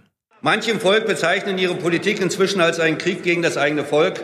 Und jeder, der sich an diesem Krieg beteiligt wird, sich dereinst vor diesem Volk verantworten müssen. Die einzige Partei, die sich gegen diesen kollektiven Suizid stemmt, ist die AfD. Eine solide Nazi-Rede ruft der Mann ganz links im Bild anschließend ja. ins Plenum. Dafür kassiert der linke Abgeordnete Korte nachträglich eine Verwarnung. Das Präsidium hat schon mehrfach darauf hingewiesen, dass wir es für unangemessen halten, mit dem Begriff Nazi so inflationär umzugehen, wie es gegenwärtig geschieht. So, also der AfD-Typ redet irgendwas vom äh, Suizid, dem, wie nennt man das, wie hat er das genannt, der, der Volkssuizid oder wie auch immer. Suizid des eigenen Volkes oder irgendwie sowas, ja. Ja, wo man ja so daneben sitzt und so denkt, kann sein, dass du dich gestern wieder an so einer Doku aufgegeilt hast über die krasse Zeit von Hitler, aber hier geht's um Gasheizungen, nicht um Gaskammern. Ja. Und dann ruft der Korte irgendwas mit, das ist ja eine Nazi-Rede dazwischen, womit er absolut recht hat. Und ja, dann voll. sagt Kubicki, das tadel ich jetzt mal. Ja, der AfD-Typ kann ja gerne vom Suizid des Volkes reden und so, aber das, der Zwischenruf, der ja. wird jetzt mal getadelt. Das ist auch wieder so ein klassischer Kubicki irgendwie. Herr Korte, Sie wissen, Sie haben siebenmal im Monat haben Sie das Wort Nazi frei. Das war jetzt das achte Mal. Der Mann kann kein Nazi sein, ja. ja. wenn mehr als acht Nazi-Reden gehalten werden, dann muss auch irgendwann mal Schluss sein mit der inflationären Nutzung des Wortes Nazi, selbst wenn es stimmt. Ja, ja, da muss man aufpassen. Man kann man, muss man ja eigentlich hinterfragen, ne? Also wenn man Nazi-Politik macht, dann ist es kein Wunder, dass man inflationär oft das Wort Nazi gehört. Ja, also, so rum ist ja eigentlich die Logik da drin und jetzt nicht, dass wir auf einmal anfangen würden, alle Nazi zu nennen. Ja, wir verkürzen eben äh, politische Ideologien und ihre Handreichungen in Form von politischen Reden, denn noch sind sie halt Opposition, können dann nicht im Bund regieren, mit äh, Fachworten. Also die einen sind halt sozialdemokratisch und die anderen machen irgendwas mit liberal oder so, das ist schon fragwürdig. Und ja, die anderen sind halt Nationalsozialisten. Also in der Hinsicht darf man da nicht sagen, oder was? Also das ist ja wirklich. Nun gut, das jedenfalls war äh, die Show zum Thema Heizung. Mhm. Schön war's. Ja, das, äh, damit soll man jetzt irgendwie klarkommen als Normalbürger und irgendwie glauben, aber wie gesagt, das klären wir dann Freitag nochmal, welche Strategien wir von uns auch abverlangt werden, zu sagen, ey, das ist normal das geht so. So muss das sein. Ich hätte nichts anderes erwartet im Fernsehen, wenn es zum Thema Politik Nachrichten gibt. Nun gut, nächstes Thema, Schlimm. Sicherheitsstrategie. Das ist, ich weiß auch nicht, ich habe es schon gar nicht mehr verfolgt, weil ich dachte mir, okay, es geht wirklich ja. Schlag auf Schlag mit dem Blödscheiß, wo die Journalisten daneben sitzen und versuchen, in irgendwelchen Deutschlandfunk Politik-Podcasts mir nochmal mit so Flurgespräch-Szenerien zu erklären, es steckt ein Quäntchen Sinn da drin oder sowas. Ja, komm, das war, also sorry, ich habe mich damit auch nicht beschäftigt. Das war mir einfach zu albern. Genau. Nee. Aber ich, ich habe das gesehen mit dieser Sicherheitsstrategie und ich dachte so, nee, ich schaue mir jetzt nicht nochmal dieses bescheuerte Bild von euch an, wie ihr da irgendwie zu siebt cool die Straße runterläuft, nebeneinander die und jetzt ist alles wieder gut genau. und ihr habt jetzt irgendwie die Sicherheit in Deutschland wiederhergestellt. Nee, Gebe ja. ich mir nicht. Habe ich nicht mitgemacht bei dem Spektakel. Es ist wirklich schräg, deswegen gucken wir keine zehn, nicht mal zehn, sondern nur neun Clips dazu. Beginnend bei der Bundespressekonferenz zur Sicherheitsstrategie. Gruppenbild mit Kanzler. Mhm. Ein solches Ministeraufgebot für eine Pressekonferenz hat Seltenheitswert. Doll.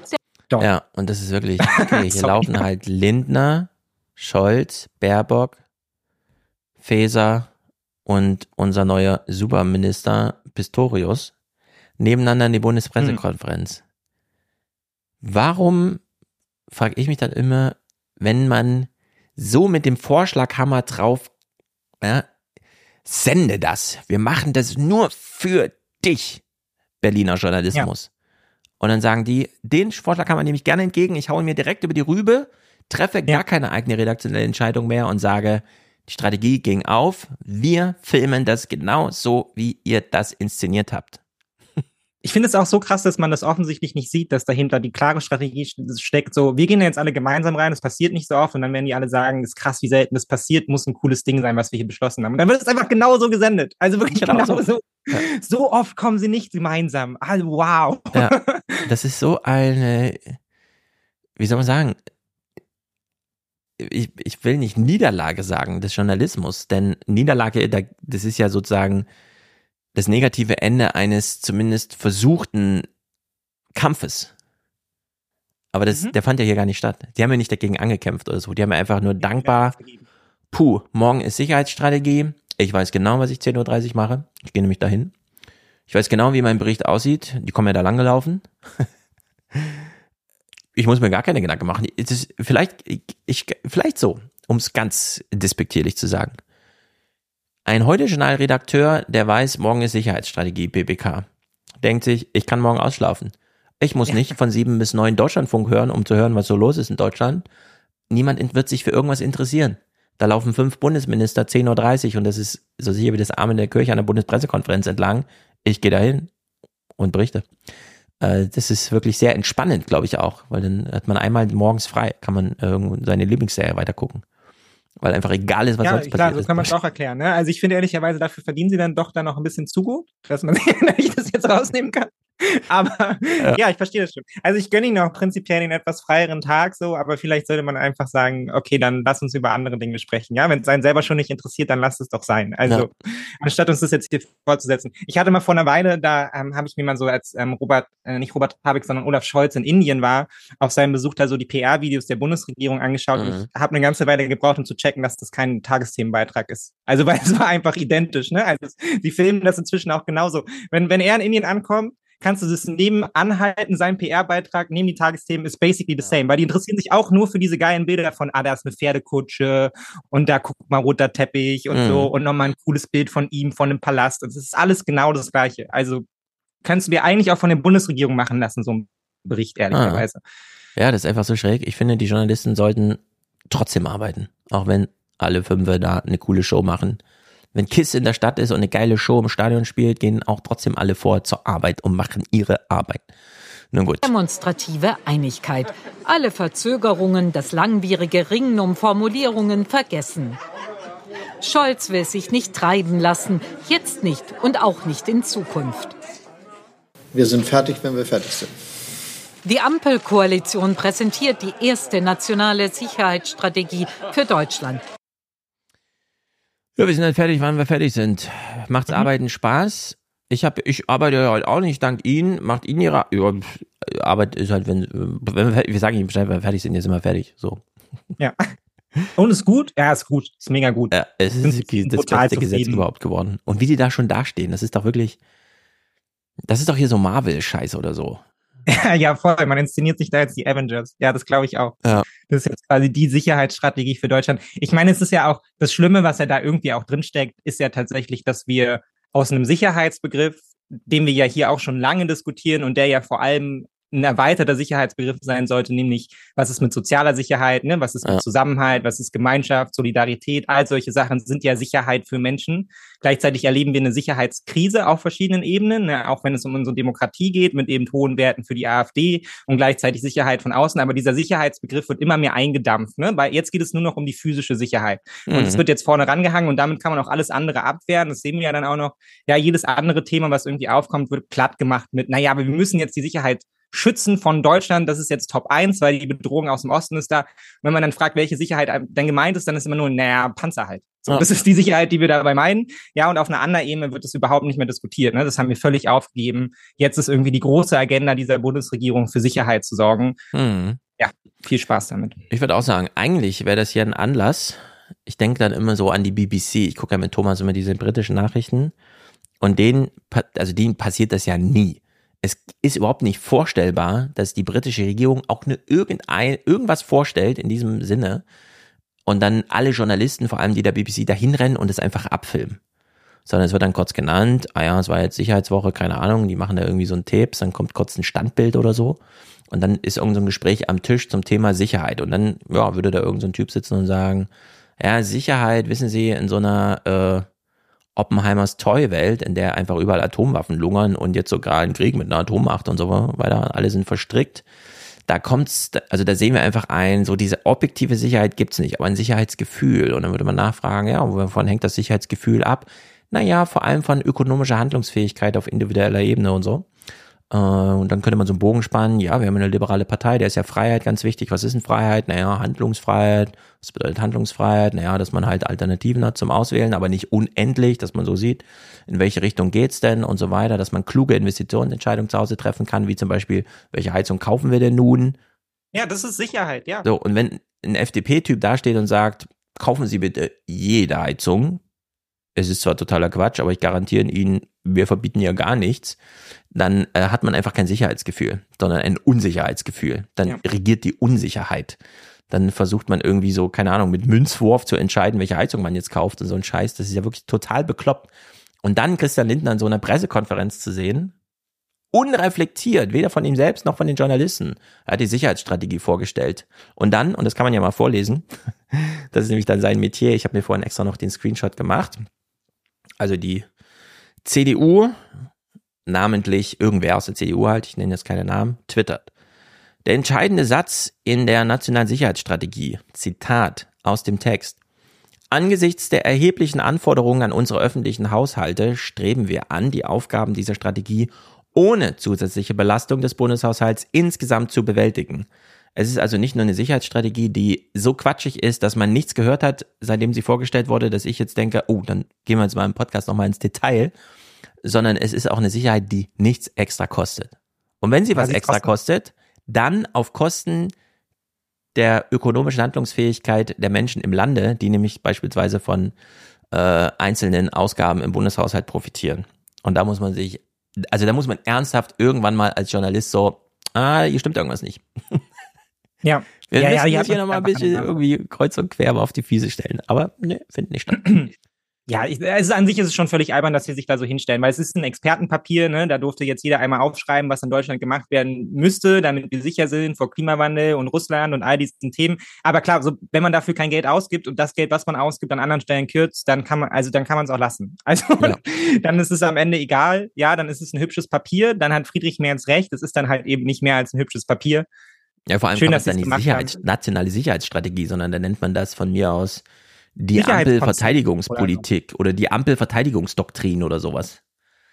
Ja. Dann hat man es so ein bisschen fachlich eingegrenzt, aber es ist eben dann eben keine Sicherheitsstrategie, sondern eine Atomwaffenabwehr, keine Ahnung, was auch immer. Also es ist wirklich wahnsinnig bescheuert. Aber gut, wir gucken uns das mal so ein bisschen an, soweit es reportiert wurde.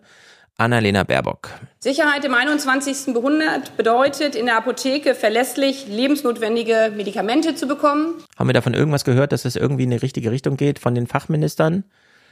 Ich habe zuletzt gesehen, äh, Lager, äh, Lauterbach war beim Ärztetag. Mhm. Und da hat der Ärztepräsident so eine Rede gehalten, hat gesagt, ich zitiere mal grob und etwas zusammenfassend, Herr Lauterbach, das, was Sie da machen, ist der größte Scheiß überhaupt, egal welche Fachrichtung. Alle Ärzte finden es bescheuert. Lauterbach saß in der ersten Reihe und danach länger Standing Ovations von allen anwesenden Ärzten, als die Rede gedauert hat. Und es ist jetzt keine Übertreibung. Es war wirklich eine Hinrichtung.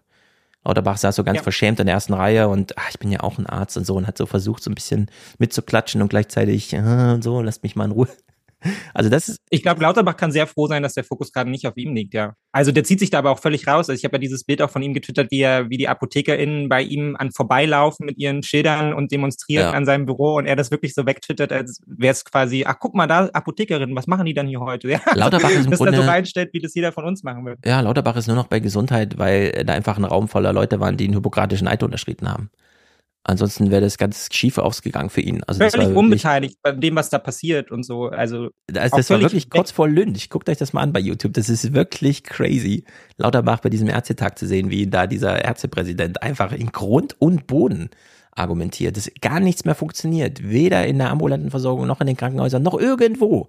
Es ist einfach. Ja, und diese Pflegereform haben sich auch alle beschwert. Ich hatte das bei uns auf Arbeit auch so. Ja. Ich muss einmal so kritische Artikel markieren, habe ich viel kritische Markite, äh, Artikel markiert. Ja. so lauter Bass-Strategie, ja.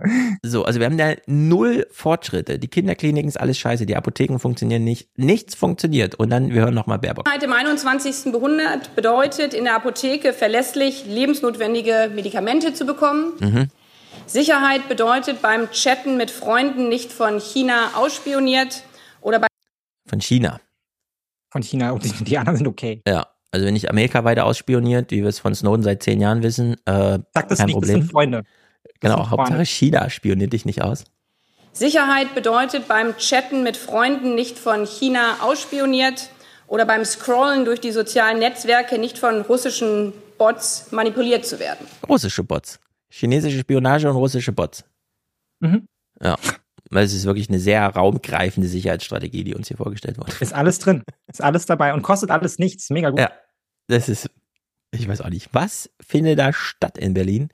März hat die Chance genutzt, ich habe es ja eben schon mal beschrieben im Bundestag, man hat dann genau diese, jetzt ist Aussprache dieses Gesetzes, jetzt haben alle ein Rederecht. März in diesem Falle nicht im Bundestag, denn das ist ja eine Pressekonferenz, also die Journalisten so, ja, wenn die eine Stunde da reden dürfen, dann müssen wir auch von dem März was senden. Und Merz, ich finde, er hat es performativ mal nicht allzu schlecht gemacht. Das, was wir jetzt hier vorliegen haben als nationale Sicherheitsstrategie, ist inhaltlich blutleer, strategisch irrelevant, operativ folgenlos und außenpolitisch unabgestimmt. Der Kanzler dagegen zufrieden. Kanzler schon, ich, ich fand es schon ganz geil. Also, ja. das ist ja, ich, einer meiner Lieblingsclips heute. Und ich finde auch, wir sollten jetzt eigentlich aufhören, mit Merz zu sprechen, generell und ihn auch abzufilmen und einfach jedes Mal diesen Clip nehmen, weil es ist eigentlich auch egal, zu welchem Thema. Es ist ungefähr immer das Gleiche, was er sagt, ja. Wir hören es nochmal. Ich fand es auch wirklich gut. Es ist ja nicht, ich meine, wenn der Bruder bei der Welt sitzt und sagt, es war nicht alles schlecht im Nationalsozialismus 2023 Mhm. Dann können wir, glaube ich, hier im Fernsehpodcast mal sagen, naja, nicht alles, was Merz sagt, ist ganz strunzdoof. Manches hat wenigstens noch eine gute Performance. Das, was wir jetzt hier vorliegen haben als nationale Sicherheitsstrategie, ist inhaltlich blutleer, strategisch irrelevant, operativ folgenlos und außenpolitisch unabgestimmt. Mhm. Der Kanzler dagegen zufrieden. Ja, Stefan Detjen, das ist übrigens auch ein interessantes Bild für alle, die es sehen. Also, so wie man reingeht in die Pressekonferenz, der Kanzler flankiert von seinen vier Fachministern, nach der Bundespressekonferenz, es ist ja oben auf so einer Empore, gehen sie so langsam die Treppe runter. Neben ihnen, ich glaube, das ist Stefan Detjen vom Deutschlandfunk. Die Journalisten freuen mhm. sich auch, dass sie nochmal die Gelegenheit haben, kurz zu schwatzen. Er ist ja nicht alle Tage da. Und es ist irgendwie so sinnbildlich. Die Pressekonferenz war gut. Also man hat einfach ein gutes Gefühl an diesem Tag, weil man eine Minute mit dem Kanzler reden konnte. Da kommentiert man das auch entsprechend. Dass mhm. aber hier Olaf Scholz einfach ihm auf der Nase rumtanzt, weil er weiß, naja, sie werden das ja heute noch in ihrem Podcast besprechen. Die Minute, ihn heute einen guten Tag zu machen, erlaube ich mir mal, denn nichts ist besser für Stefan Detjen, den Berlin-Chef des Deutschlandfunks, als nochmal zu sagen, das war der Tag, als ich mit dem Kanzler, als ich zu Hause anrufen konnte, Kinder, guckt heute Abend Fernsehen, ich bin mit dem Kanzler auf der Treppe zu sehen. Und dann kommentiert auch, man das, das auch entsprechend. Ja, ich glaube, aber das merkt man auch einfach, diesen, wie dieses Thema aufgemacht wurde, merkt man das einfach auch so sehr so, ne, man als Medium, man spricht die ganze Zeit über den Streit und über den Stress, aber ja auch immer, das schwingt ja immer schon mit, eigentlich hat man darauf auch keinen Bock mehr, ne? Und dann zieht man das so in die Länge und dann hört es nie auf, weil man ihn ja auch selber nach oben treibt. Ja. Irgendwann ist man einfach so abgegessen und da freut man sich einfach, dass ein neues Thema da ist, ja, wo man dann einfach drüber, drüber sprechen kann. Und wenn es nur diese alberne Sicherheitsstrategie ist, ja, und nationaler Sicherheitsrat und was da noch alles im Raum stand, nie hat irgendjemand gefragt, warum, macht es Sinn, ja, wie sind die Strukturen und Systeme eigentlich jetzt? Wie funktioniert das in Deutschland mit der Sicherheit? Wenn Krise ja. ist, wer kommt dann eigentlich zusammen? Reicht es aus? Ja, wie haben wir es denn jetzt gemacht bei dem Krieg und so? Hat das wirklich gefehlt? Sondern es ist einfach nur, ja, lass doch mal über nationalen Sicherheitsrat sprechen. Das ist doch mal ein geiles Thema, mhm. Leute. Ja, lass uns doch mal über den Sicherheitsrat reden äh, oder das Sicherheitsdings. Äh, das dachte sich jetzt auch Helge Fußt, der Moderator des Tagesthemen. Er will es ein bisschen locker angehen lassen. Baerbock allerdings, und daran erkennt man auch, wenn inhaltlich nichts da ist, wird es besonders ernst genommen alles. Sie mhm. traut sich hier keine nicht mal humorischen Einstiege in so Gespräche zu. 15 Monate Verhandlungen für ein Papier, das als Ziel für unser Land eine schnellere Reaktionsfähigkeit hat. Das passt nicht zusammen, oder? Doch, weil in diesen 15 Monaten äh, ja leider einiges äh, auch passiert ist. Wir haben einen brutalen russischen Angriffskrieg erlebt. Ja doch, ja doch. Lame, Annalena, lame. Das wissen wir doch. Aber trotzdem, es ist doch witzig. 15 Jahre, 15 äh, Monate über sowas zu brüten, wenn es äh, darum geht, schnell zu sein. Am Ende ist doch klar, das sind eh solche Dinger, die liegen in der Schublade und naja, wenn dann ruft man jemanden an, hast du Masken? Und dann sagt er, ja, ich habe Masken, kostet so und so viel und dann ja, okay. Ja. Und dann später hört man, ah ja, 23 Millionen Steuern hinterzogen und noch Corona-Hilfen beantragt. Mhm.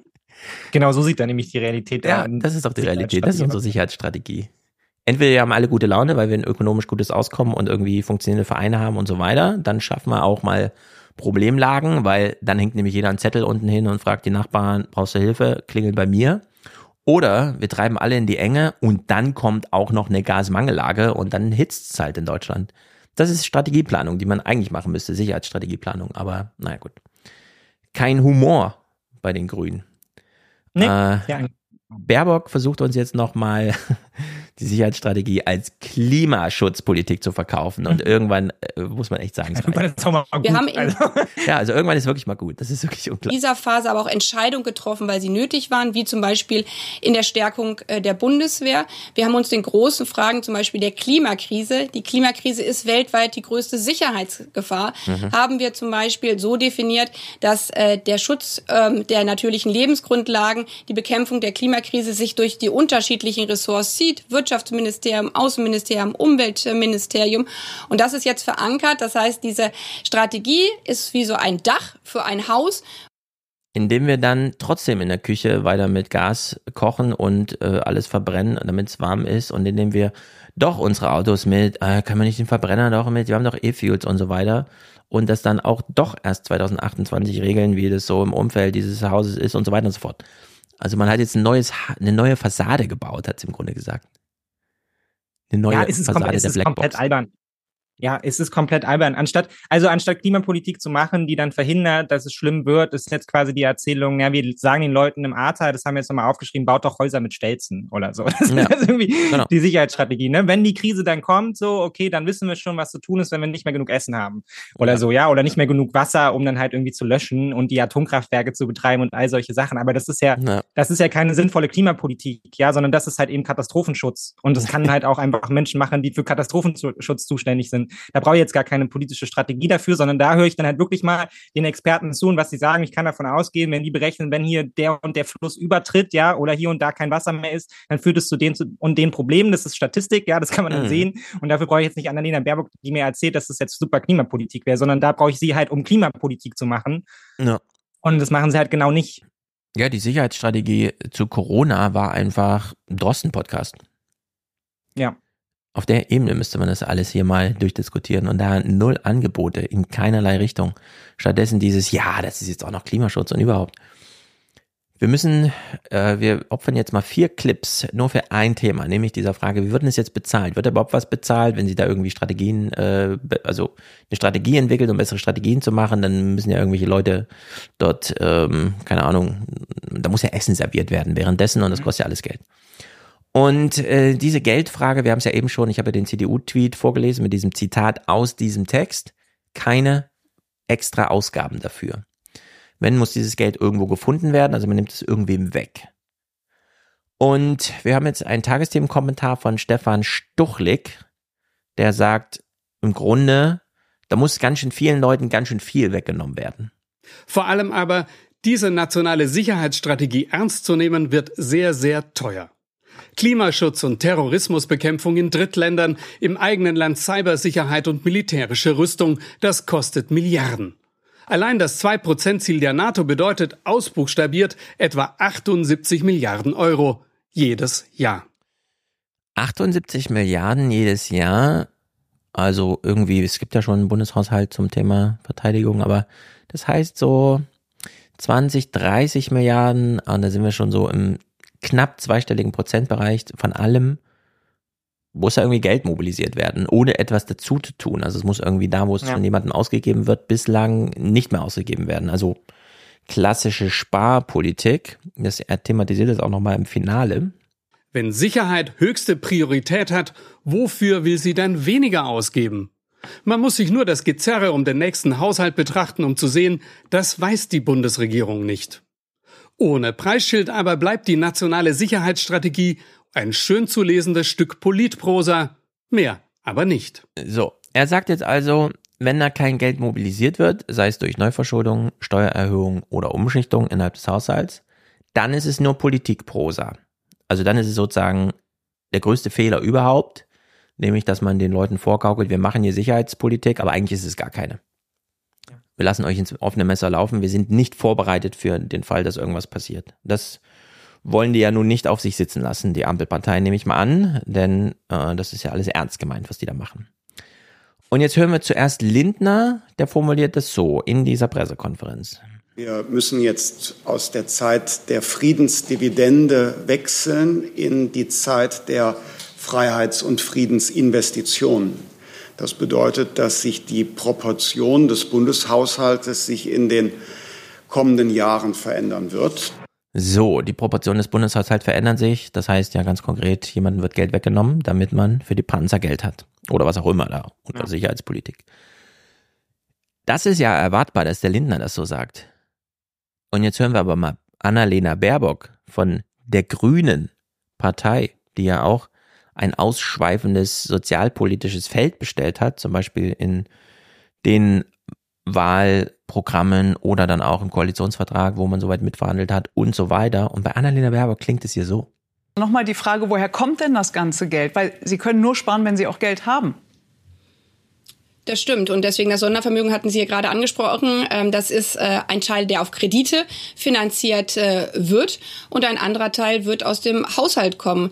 Das ist eben leider auch die brutale Realität, äh, dass durch den russischen Angriffskrieg der russische Präsident auch uns gezwungen hat, in unsere eigene Wehrhaftigkeit zu investieren, stärker als wir das bisher getan haben, weil wir darauf vertraut haben, dass wir in Europa gemeinsam immer in Frieden leben können ja, Linden hat recht. Äh, Putin ist schuld. Es ja. wird gespart nächstes Jahr. 10% das ist wirklich des Haushalts eine, ja. löst sich in Luft aus. Ja. Das ist einfach eine total schlimme Erzählung. Also vor allem, weil man es hier jetzt auch wieder mit dieser Alternativlosigkeit wegbegründet, der die Russen sind daran schuld, dass wir jetzt irgendwie bei uns Sozialleistungen kürzen müssen, um halt irgendwie 15 Panzer mehr zu kaufen. Ja. Es ist wirklich fatal.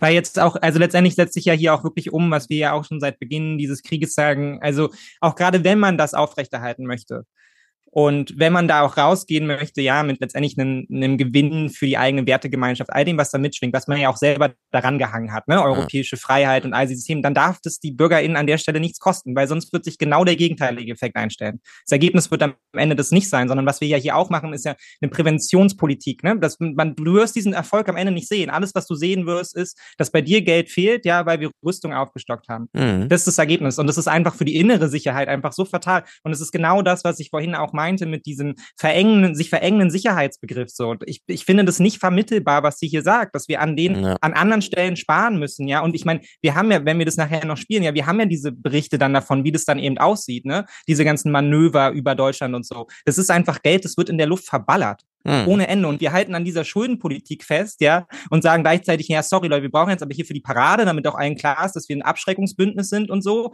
müssen wir jetzt irgendwie neue Kabel legen und neue Flughäfen bauen und in Kampfjets investieren und die ballern dann auch noch Tonnen von Kerosin in die Luft irgendwie so. Und dafür müssen wir dann leider ein bisschen sparen beim Klima, ja, bei den Klimakompromissen und wir müssen auch leider ein bisschen bei euch sparen. Tut mir leid, liebe ja. MitbürgerInnen, so. Das geht nicht. Ja. Das ist wirklich fatale Politik und das so wegzuargumentieren. Und das macht sie nicht zum ersten Mal. Ne? Also die Begründung dafür, warum wir Waffen nach Saudi-Arabien liefern sollen, waren ja auch schon, damit die armen Kinder hier zu Hause noch genug zu essen bekommen oder solche Sachen. Also diese Verknüpfung geht einfach nicht. Da muss man sich dann im Zweifelsfall gegenüber den Koalitionspartnern an der Stelle durchsetzen. Ja, wenn wir mehr Geld dafür ausgeben wollen, okay. Mhm. Aber man muss, finde ich, auch anerkennen, dass das eine Investition ist in eine sehr, sehr vage Zukunft und wir ganz, ganz andere Probleme in Deutschland haben, als jetzt, ja, wie viel Kampfjets können wir hier aufstellen, weil wenn der böse Russe kommt, dann müssen wir uns gegen ihn verteidigen. Also es ist für mich die völlig falsche Gewichtung an der Stelle. Ja, also die oh. Sicherheitsstrategie der Bundesregierung, angeführt in dem Falle von Annalena Baerbock, sie war federführend hierfür, ne? Ja. Es war ihr Auftrag, eine Sicherheitsstrategie zu machen, die Klimapolitik und auch soweit, also natürlich nicht in voller Breite Sozialpolitik, aber die ökonomische Handlungsfähigkeit des Einzelnen mit irgendwie, keine Ahnung, Erwartungsmanagement und ja, hier fühle ich mich irgendwie wohl und sicher und so weiter, unter einen Hut zu kriegen und Zugeständnisse der anderen Parteien abzuringen. Und sie hat es nicht geschafft. Und äh, ich würde auch sagen, diese Sicherheitsstrategie, die wir jetzt haben, ist eine, ist also wirklich dieses Gefährdungspotenzial. Ja. Denn wo soll denn Geld gespart werden? Natürlich nur da, wo sich niemand wehrt. Also weniger Jugendhilfe in den Schulen, ja. weniger Projekte gegen nationalsozialistisches Gedankengut, weil das können wir ja eh einfach verbieten. Wir, ja, genau. Das äh, sind ja dann die Projekte, die gestrichen werden, ja, weil genau. das, da geht's ja nur um die kleinen Millionenbeträge, die kann man dann mal easy aus dem Ministerium rausstreichen, ja, oder solche Sachen wie irgendwie im Umweltbundesamt, da wird dann immer so die Moor-Strategie oder so, das wird dann auch so hinten runterfallen mhm. lassen, ne? hast du halt ein bisschen weniger Geld, das durchzusetzen und solche ja. Sachen. Ja, also das ist wirklich äh, kontraproduktiv. Es ist genau keine Sicherheitsstrategie, sondern es ist eine nee. Gefährdungsstrategie. Ja. Die ja. uns hier wirklich äh, in die Bredouille bringt. Naja, wir machen jetzt hier eine kleine Pause, denn es ist unglaublich warm. Ich brauche ein neues ja, Getränk. Und dann reden wir über Zuwanderung. Das war sehr amüsant, äh, während alle irgendwie Migration und Flüchtlinge und klar, das Migrationsthema wird grenzendicht und so weiter. Aber peripher dazu fährt die Bundesregierung irgendwie rum und wirbt äh, für Personal in der ganzen Welt. Ja, also das passt auch alles überhaupt nicht mehr zusammen. Nee, äh, das gucken wir uns dann nach der Pause an. Bis gleich. Unser kleiner Moment. Aufmerksamkeit, Dankbarkeit, Wachsamkeit. Letzter Aufruf für den Alias Express. Die Fahrkarten bitte. Dabei sind in der Pole Position Robert 100 Euro Spende gegen das schlechte Gewissen, mich von dir, Schrägstrich euch, eine absurde Anzahl an Stunden jeden Monat umsonst inhaltlich bereichern zu lassen. Sehr gut. Damit ist ja auch querfinanziert für viele, die sich hier ebenso äh, absurd viele Anzahl an Stunden jeden Monat umsonst inhaltlich bereichern lassen. Sehr gut, Robert, du springst ins Feld. Auch 100 und damit auch Präsentator. Alles vermerkt ist Dennis. Grüße von der nordfriesischen Nordseeküste. Da gehe ich natürlich schon wieder her, äh, Fernweh, denn ich denke, gut, das klingt nach gutem Klima zumindest. Sehr gut, ihr beiden. Joachim, unterstützt mit 50. Bitte weitermachen mit den guten Inhalten. Ist damit hier Produzent. Genau wie, oh, noch ein, derselbe Dennis. Grüße an den schlauen Schwimmer David. Wir freuen uns auf Stefan in Hamburg im September. Ja, genau. Und es ist interessant. Dennis ist heute Präsentator und Produzent mit zwei unterschiedlichen, einmal 50, einmal 100 Zahlungen. Ich halte das für vorbildhaft. Falls ihr euch wundert, äh, weil er das guckt. Nein, das ist nicht das Streambild, sondern die Aufnahmesituation. Naja, es sind sehr wenige Frames per Second, die hier gerade recorded werden. Egal. Lukas schickt auch 50. Kommentarlos. Sehr gut.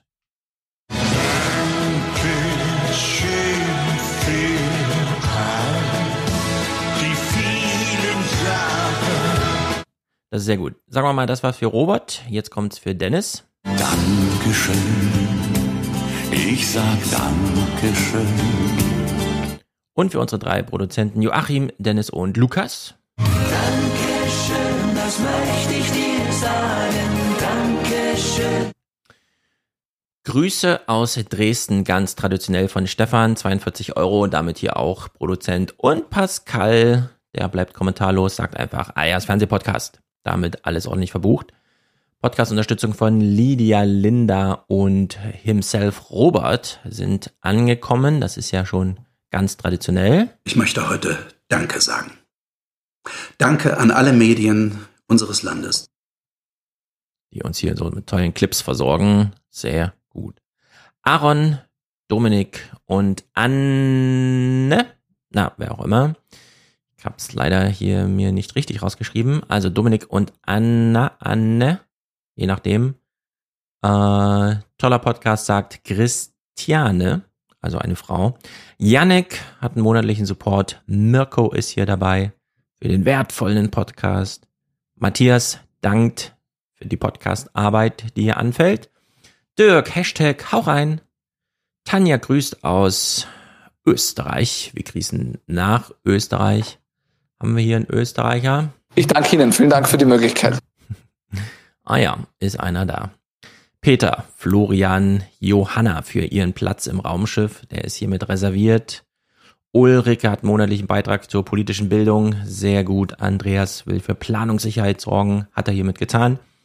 Marius, Eckert, Robert sind zu nennen. Außerdem Tino, Hendrik, der hat einen Dauerauftrag, denn auch er ist ein Alien und will im Kontakt mit der Realität bleiben. Er grüßt aus Bielefeld. Und wir grüßen nach Bielefeld, und zwar die ganze Family. Oliver, Thomas, Merten, Susanne, Alexander. Sehr gut. Übersehe ich hier noch eine Frau. Ich schaue. Heiko, Kai, Marvin, Marek, Hendrik, Ralf, Hadong, Jens. Alexander hat ein Monatsticket alias Train, damit er auch weiterhin großartige Podcasts auf der Fahrt zur Arbeit hören kann. Also ganz uneigennützig. Sehr gut. Ah ja, Caroline. Caroline hat ein Podcast-Ticket gebucht, ist hier also auch mit an Bord, sitzt im Grunde ganz vorne. Maren, noch eine Frau gefunden und Nora unterstützt den Alias Podcast.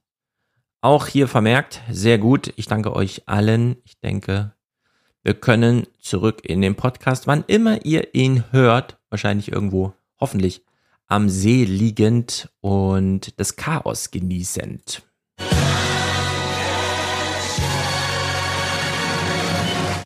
Migration ist das eine. Wer hätte es gedacht? Zuwanderung ist ein ganz anderes Thema politisch. Das eine ist Migrationspolitik, das andere ist Zuwanderungspolitik. Das wird uns ja hier verkauft.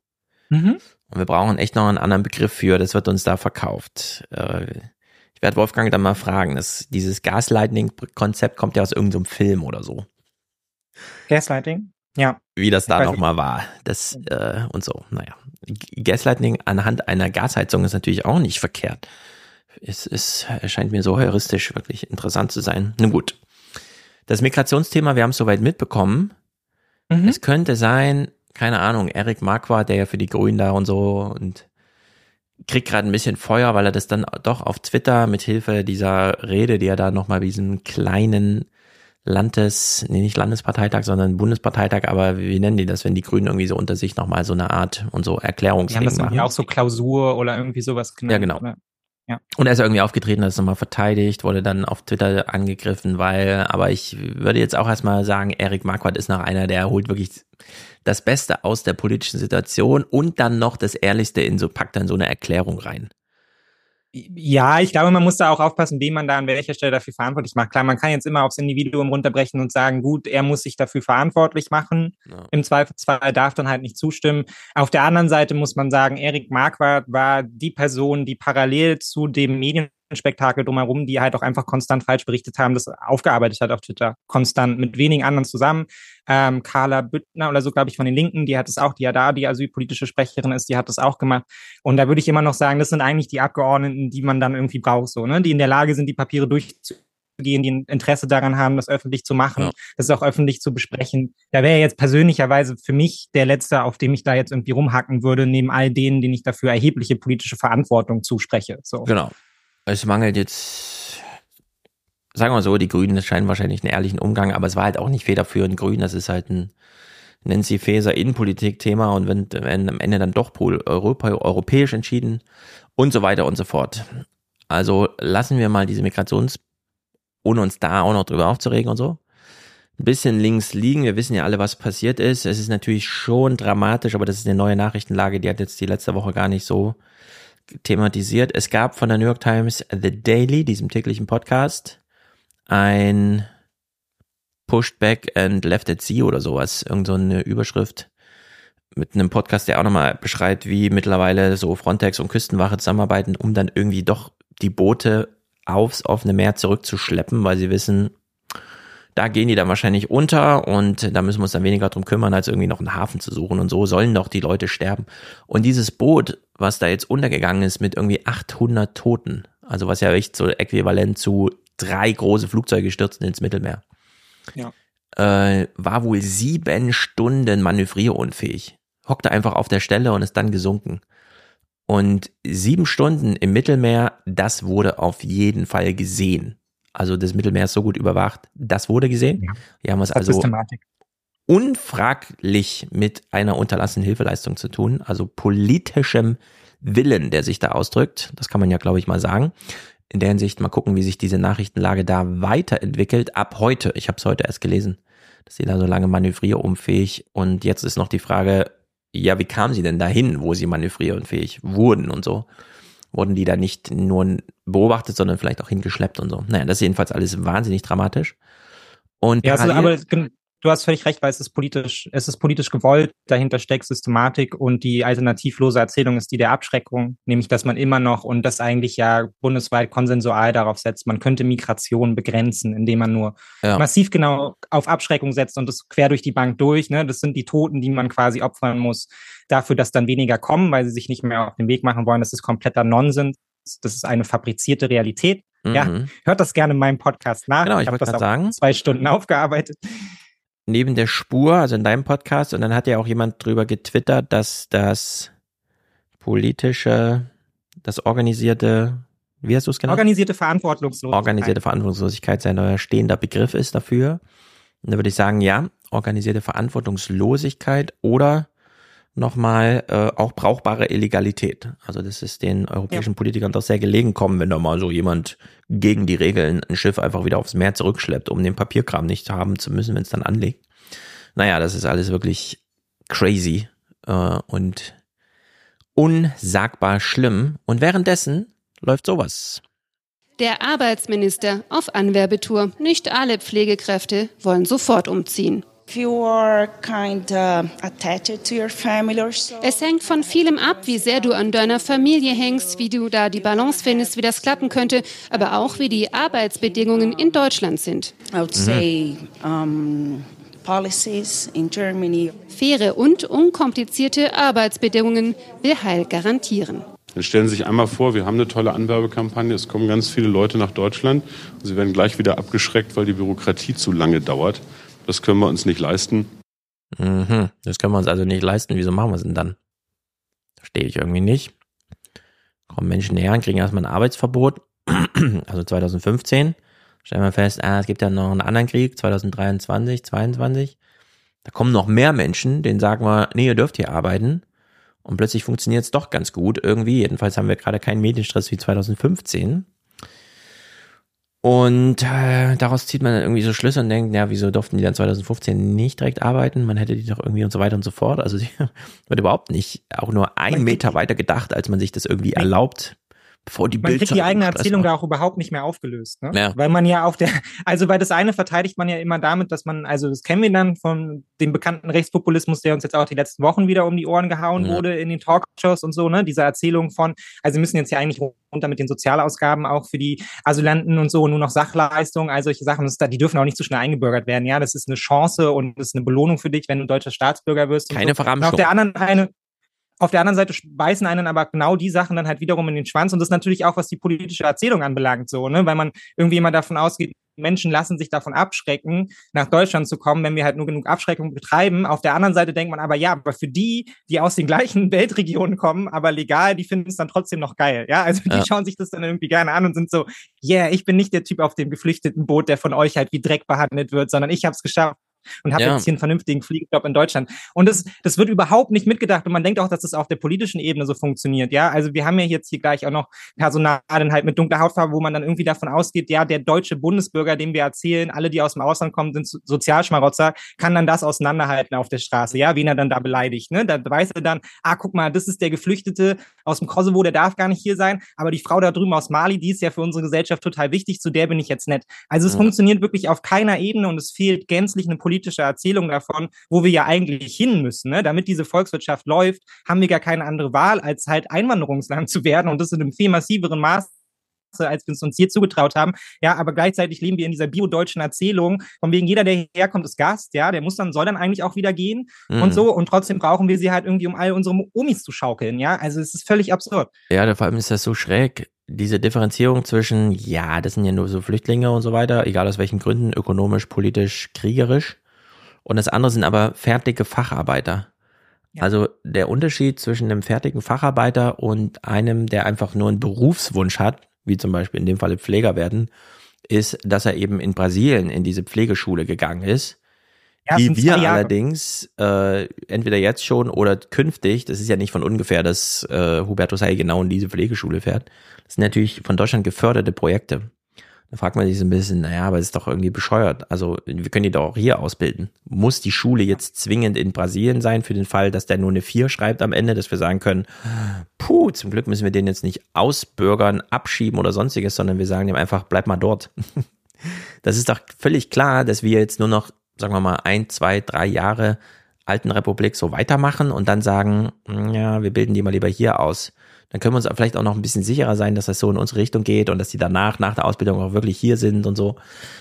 Also das ist so ein, wir kochen das so ganz langsam und sitzen einfach wie diese Frösche im Wasser, die das dann irgendwie nicht merken sollen oder sowas.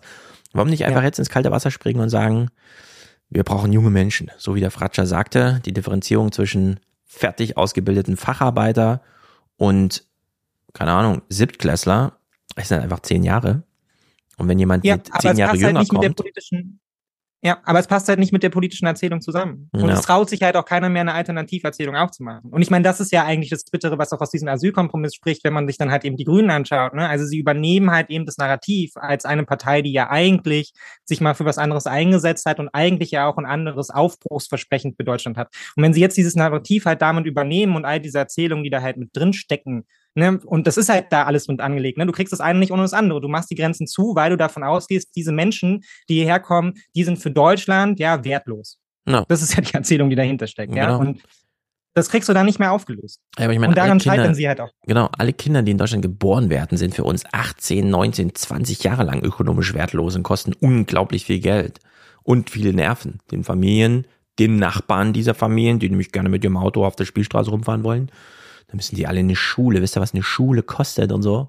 Das machen wir alles ganz normal. Und wenn wir dann irgendwie Pflegekräfte brauchen und es gibt welche, nee, diesen, diesen letzten Euro, den es noch braucht, um die dann auszubilden, den können wir hier nicht und so. Das, da gibt's keine Verfahren, Abläufe und so weiter. Das muss alles in Brasilien stattfinden. Also wirklich wahnsinnig bescheuert.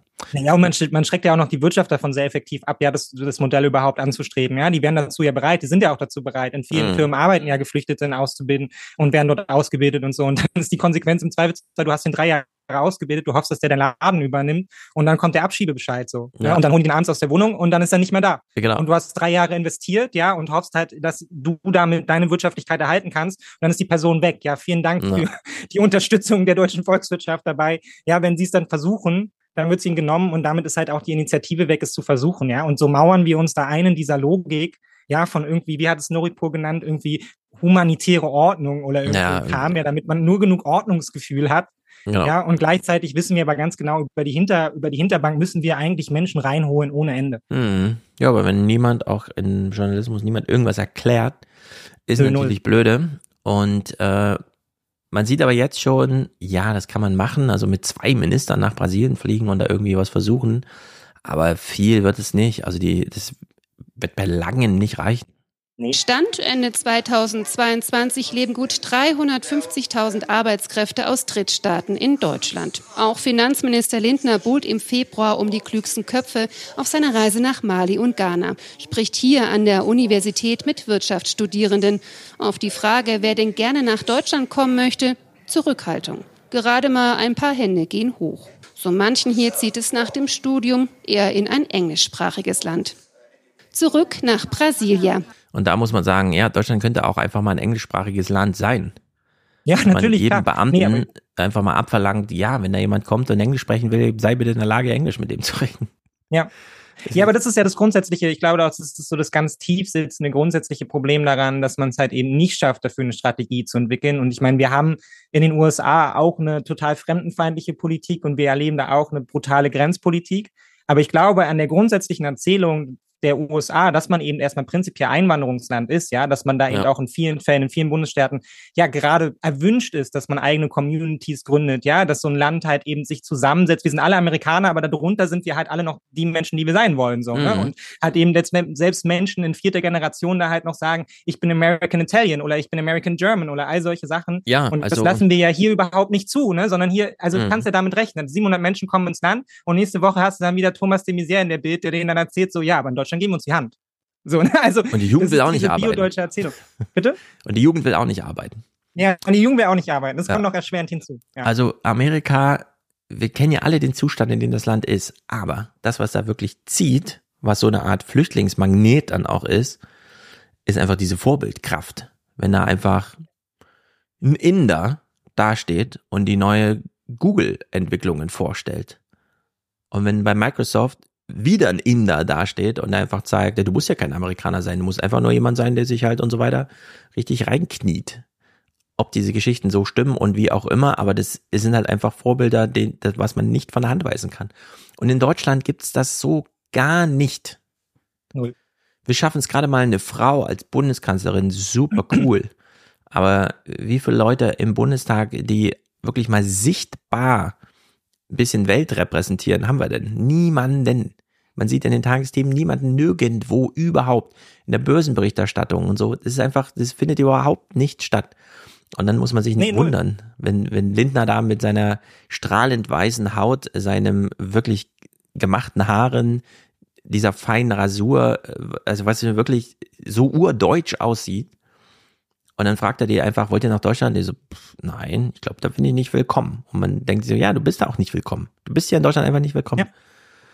Ja, und, das ja, und wir erleben das an allen Debatten, die wir darum führen. Ne? Also wenn es um die Einbürgerung geht und solche Sachen. Es gab ja auch diese erschütternde Grafik zur, zur letzten wiederholten Berlin-Wahl. Ja, wenn man sich da mal anschaut, wer von den BerlinerInnen darf da eigentlich wählen. Ja, und man ganz schnell ankommt bei, okay, es dürfen hier eigentlich fast mehr Menschen nicht wählen, als wählen dürfen, weil sie alle nicht eingebürgert wurden. Dabei sind es ja auch die Menschen, die diese Stadt attraktiv gemacht haben. Ja, ja die diese Stadt auf verschiedensten Ebenen am Laufen halten. Und Berlin preist sich dafür, eine internationale Stadt zu sein, ja, und dass hier alles möglich ist und zieht damit Menschen an.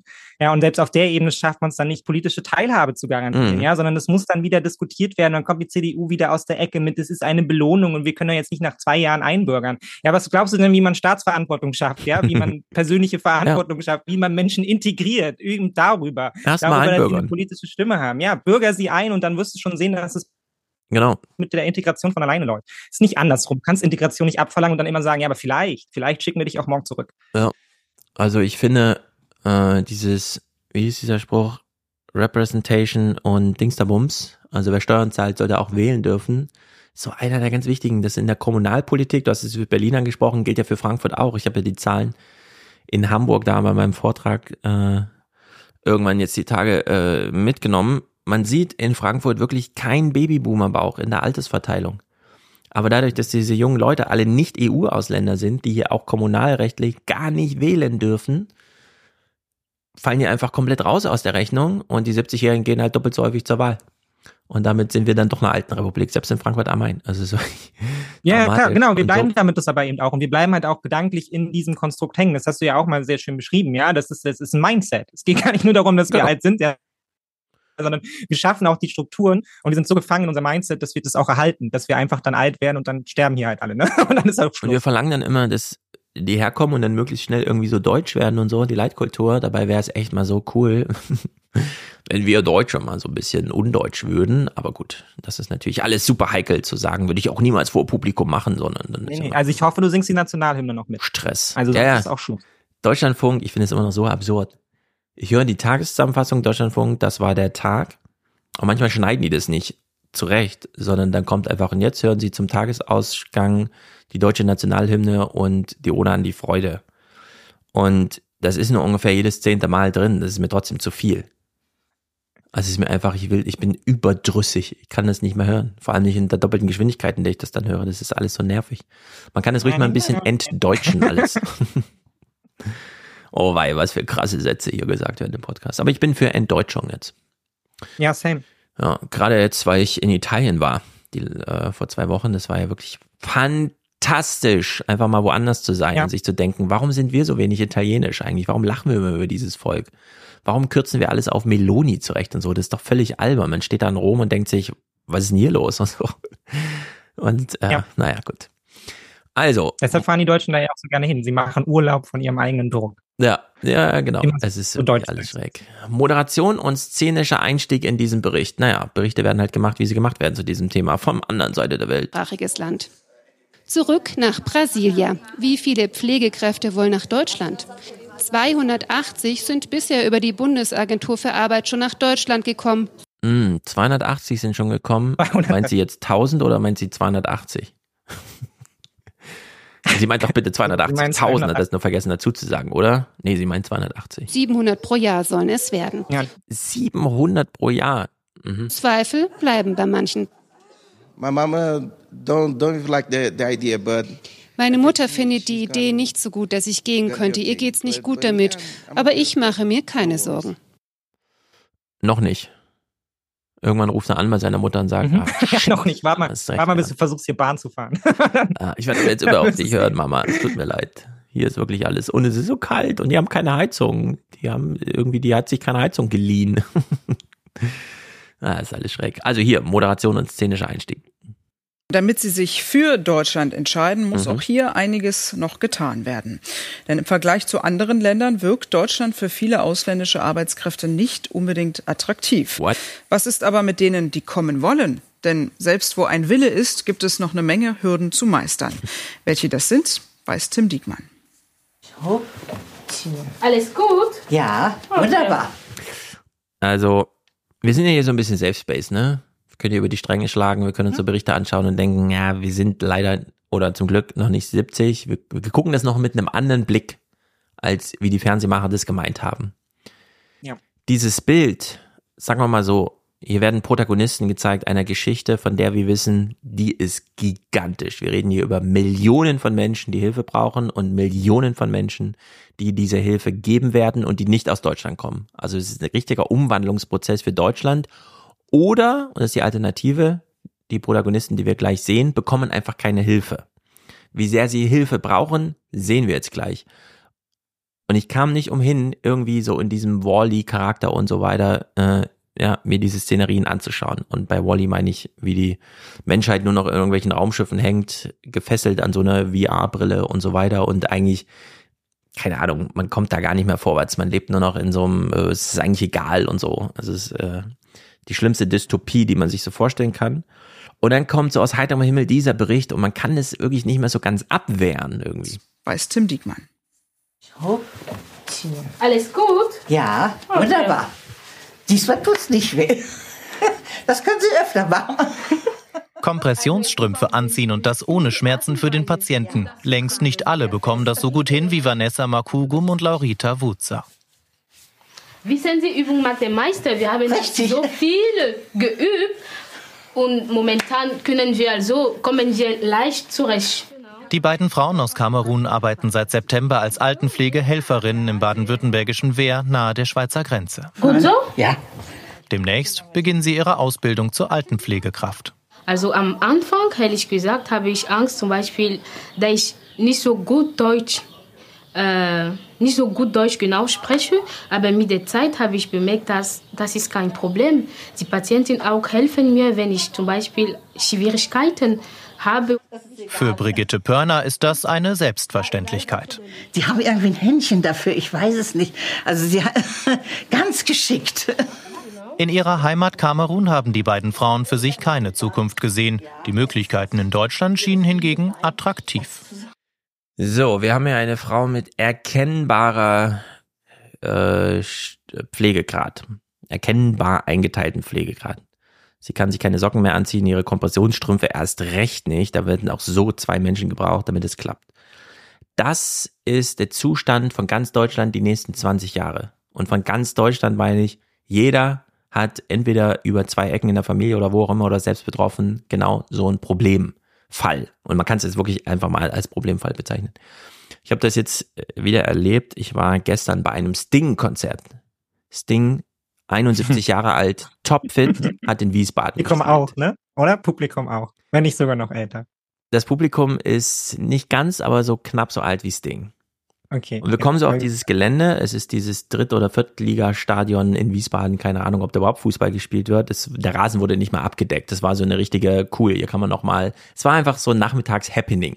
Das Konzert mhm. war zu Ende, bevor die Sonne richtig unten war. Die Lichtshow gab's da eigentlich nicht. Sting hat den Hocker auf dem, und ja, so ein Barhocker und so und hat einfach seine Lieder gespielt. Und das heißt ja auch nur so My Songs irgendwie. Keine Ahnung. Man geht da halt hin, weil man vor 40 Jahren Sting-Fan wurde und dann und so. Und wir mhm. kommen da so rein und die Leute sitzen so auf dem Boden und ich denke mir so, das ist ja geil, wie bei Rock am Ring. Vor 16 Uhr steht da keiner auf. Da findet zwar Heavy Metal auf der Bühne statt, aber die Leute hängen halt so rum, ja. In dem Falle will man dann aber aufstehen, wenn das Ding beginnt. Und ich kann dir sagen, was für Dramen, also wirklich, was für erschütternde Dramen zu sehen, wie hunderte Boomer denken, ja. jetzt ist der richtige Moment aufzustehen und plötzlich versuchen alle aufzustehen. Und bei manchen denkt man, die sind seit zehn Jahren nicht mehr von Boden, auf dem Boden sitzend aufgestanden. Ja. Also das war ein Gewürge, Gezerre, Rumgeschaukel, das Gleichgewicht nicht findend. Ohne Quatsch, die Leute sind, ich lehnte an so einer, wie heißt das hier, so eine Sperrung da, wo sie, wo das Publikum so geteilt wird, lehnte ich so an, hatte mein eines Bein so hinten so eingehakt, dass ich so auf einem Bein stehe und das Knie so nach vorne ragt. Und die, die sind einfach in mich reingestolpert beim Aufstehen. Die saßen neben mir und plötzlich lagen die so vor mir und sowas. Ja. Und da habe ich auch gedacht, ey, Alter, wenn diese, das ist ja wirklich diese Masse an Menschen. Also wenn diese Altersklasse der Boomer, wenn alle Deutschen so viele wären wie diese Altersklasse, wären wir irgendwie 100 Millionen Menschen in Deutschland, 110 oder so. Also sind wirklich super, super, super viele. Und die beginnen jetzt gerade nicht aufstehen zu können. Die kommen jetzt in dieses Alter wie Sting, 70 Jahre, wo man plötzlich eine 50-prozentige Prävalenz hat, einmal im Jahr so zu stürzen, dass man ärztliche Hilfe braucht. Entweder gleich oder dann in einem, im Nachdreh dieses Sturzes. Also wir wissen echt gar nicht, was hier auf uns zukommt. Das wird ja, wirklich Und das bedeutet dann im Zweifelsfall halt Dauerpflege.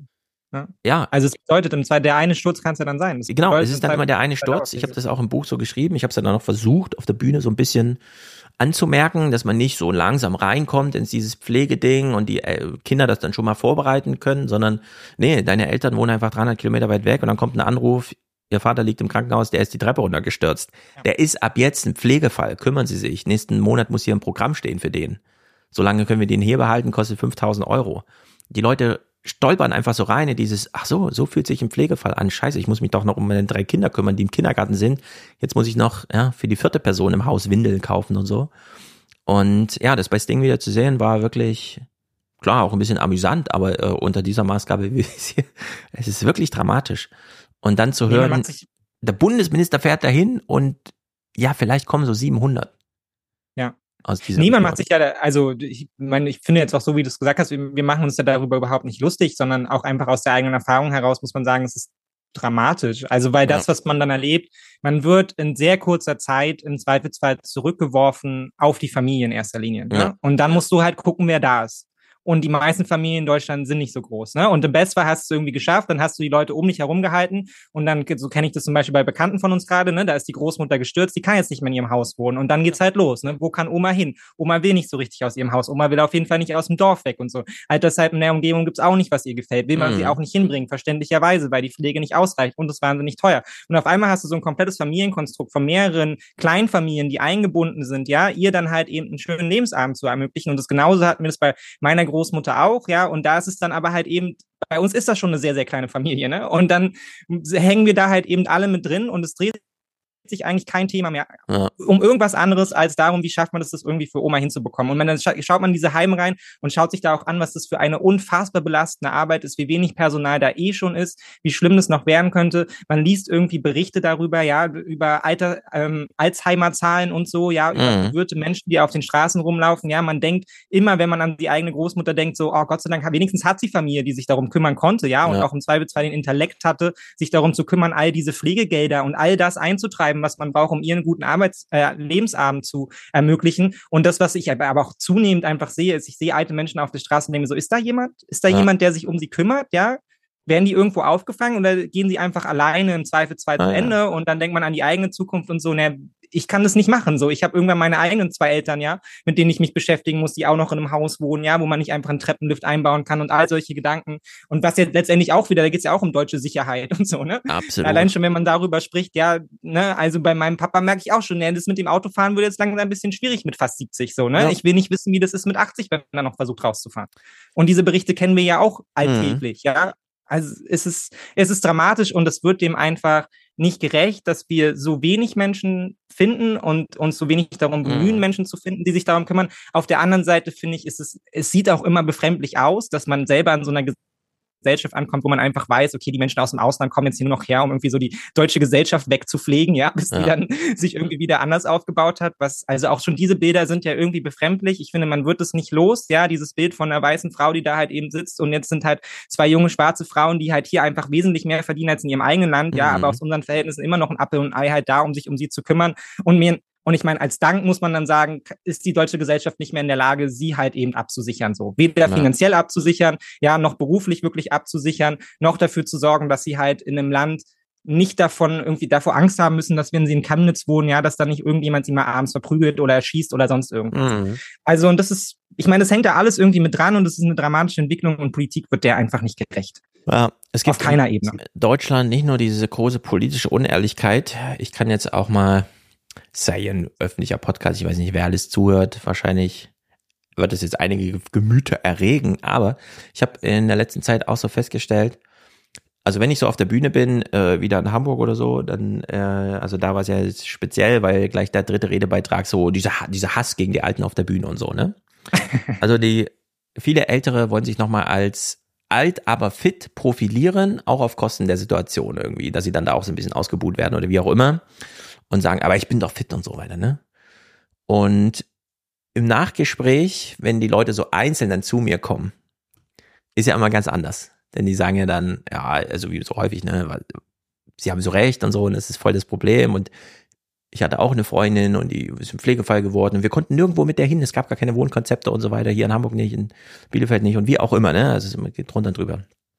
Und ich merke so langsam, wenn ich dann immer so anmerke, ich lache jetzt so ein bisschen, aber es ist wirklich, es ist wirklich hart, was ich jetzt sage.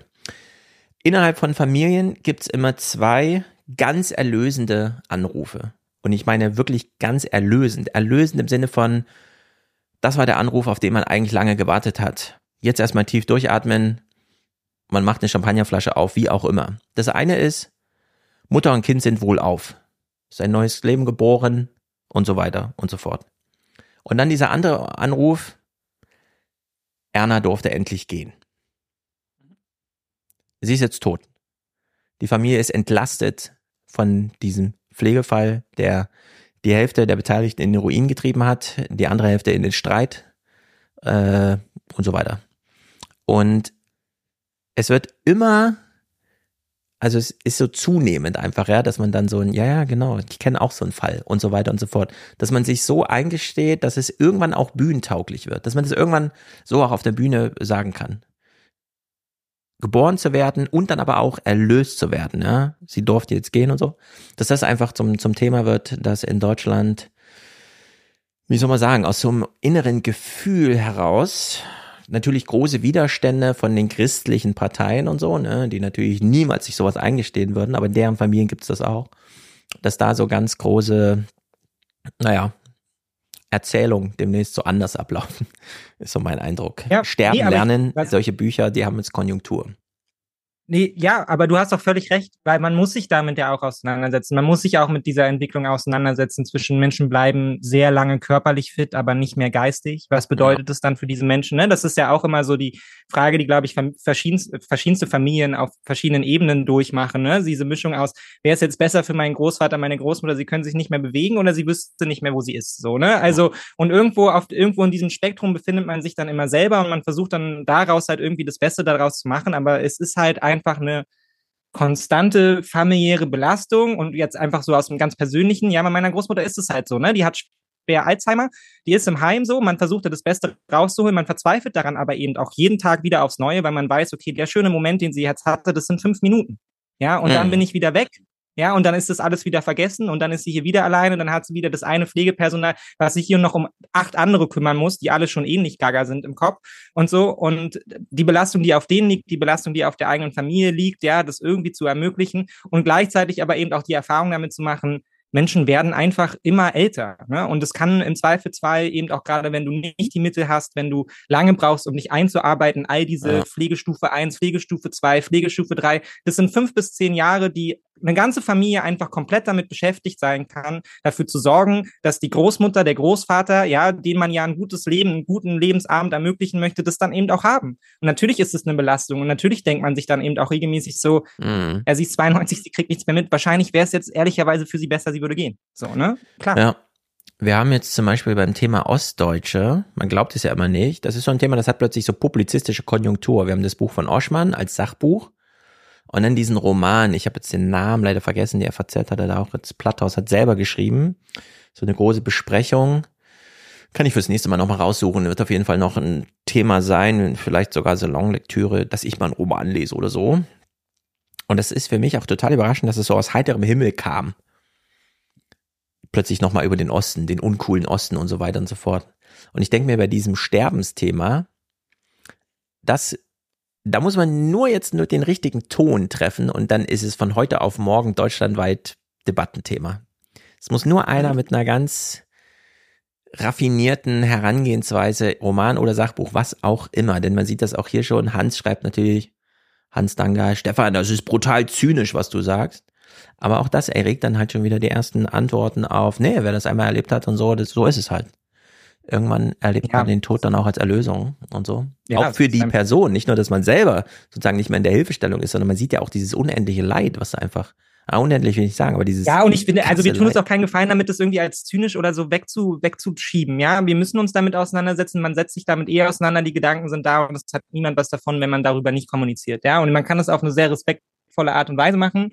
Aber man muss sich damit auseinandersetzen, weil man macht es eh, ja, und das in sich hineinzufressen, ja, und sich nicht darüber zu trauen. Und da ist die deutsche Gesellschaft auch nochmal besonders irgendwie verkappt, ja. Hier wird einfach nicht über den Tod geredet, über das Sterben geredet, es wird irgendwie immer outgesourced und dann halt muss es die Kleinfamilie halt irgendwie für sich lösen, ja, und muss dann, ist dann inzwischen Trauer gefangen und gleichzeitiger Erlösung, aber keinem dürfen sie es irgendwie mitteilen und so. Das ist auch der falsche Weg. Ich glaube, das wird unserer Zukunft nicht gerecht, auf die wir zusteuern. Mhm. Ah, Francesco, die Möglichkeit von Glück von Anne Rabe, genau. Gut, eine Personalerin, die also diese Anwerbekonzepte dann in echte äh, ökonomische Bahnen lenken muss, sozusagen, äh, gibt hier auch mal ihren Senf. Die USA kriegen das sehr viel besser hin als wir. Wir stehen hier in harter Konkurrenz und wir können uns nicht darauf verlassen, dass es immer genug Menschen geben wird, die das alles auf sich nehmen, um zu uns zu kommen. Nach monatelangem Papierkrieg dürfen Laurita Wutzer und Vanessa Makugum nun endlich in ihrem Traumjob arbeiten. Ohne die Unterstützung ihres Arbeitgebers aber wären sie wohl noch immer in Kamerun. Ja, ich will dazu mal, weil sie so sagt, die USA kriegen das irgendwie besser hin. Derzeit läuft ja ein gigantischer industriepolitischer Streit zwischen Europa und Amerika. Von dem wir immer nur hören, ja, es geht so um Subventionen und die Amerikaner lügen sich auch in die Tasche, die nennen das Inflation Reduction Act, ist doch Quatsch, die Inflation ist schon wieder bei vier Prozent und trotzdem ist das so bedrohlich und wir hören dann irgendwie, der einzige Solarzellenhersteller ganz Europas möchte gerne in die USA abwandern. Da denkt man sich so, ey, das geht dann, also das, dann geht's ja wirklich ans Eingemachte, ja, wenn so das letzte Werk, das in Europa überhaupt noch Solarzellen herstellt, eins ist Sachsen-Anhalt. Und wir machen nur einen kleinen Exkurs, dann kommen wir zurück zur Zuwanderung, um uns diese Zahlen zu verdeutlichen, denn es ist wirklich erstaunlich, wie das Zuwanderungsthema dann in den Tagesthemen in dem Fall verhandelt wurde. Nur mal ein kurzes Runterbrechen, wenn man immer so hört, ja, da gibt's so einen Subventionsstreit und die, keine Ahnung, der Handelskommissar ist dann mit der von der Leyen auch schon nach Amerika gefahren und die wollten da irgendwas verhandeln und nochmal hinbiegen und so, dass wir da auch noch eine Chance haben und keine Ahnung. Und dann sagen wir immer, ja, aber wenn der Lindner da die schwarze Null ist, klappt das halt nicht. Wir hören jetzt mal so einen ganz kleinen, völlig kontextbefreiten, aber mit einer deutlichen Zahl, die wir dann auch einfach als das gilt einfach für alle Sektoren, egal um was es geht, ja, wie die Amerikaner das jetzt machen. Also in der Pflege hat die gerade gesagt, die Amerikaner kriegen das irgendwie besser hin. Und jetzt machen wir einfach die äh, Transferleistung und sagen, ja, und der Solarindustrie irgendwie auch. Es funktioniert wie folgt. Was man hier sieht, das ist einzigartig. Nicht auf der Welt, nein, aber in der EU. Hier nämlich werden Solarzellen produziert, die kleinen Bauteile, aus denen jedes Solarmodul besteht. Fast alle dieser Solarzellen kommen mittlerweile aus China. Hier in Thalheim, Sachsen-Anhalt aber steht das einzige Solarzellenwerk in Europa. Bis 2027 wollte die Firma Meyer Burger ihre Kapazitäten hier verzehnfachen. Das war der Plan.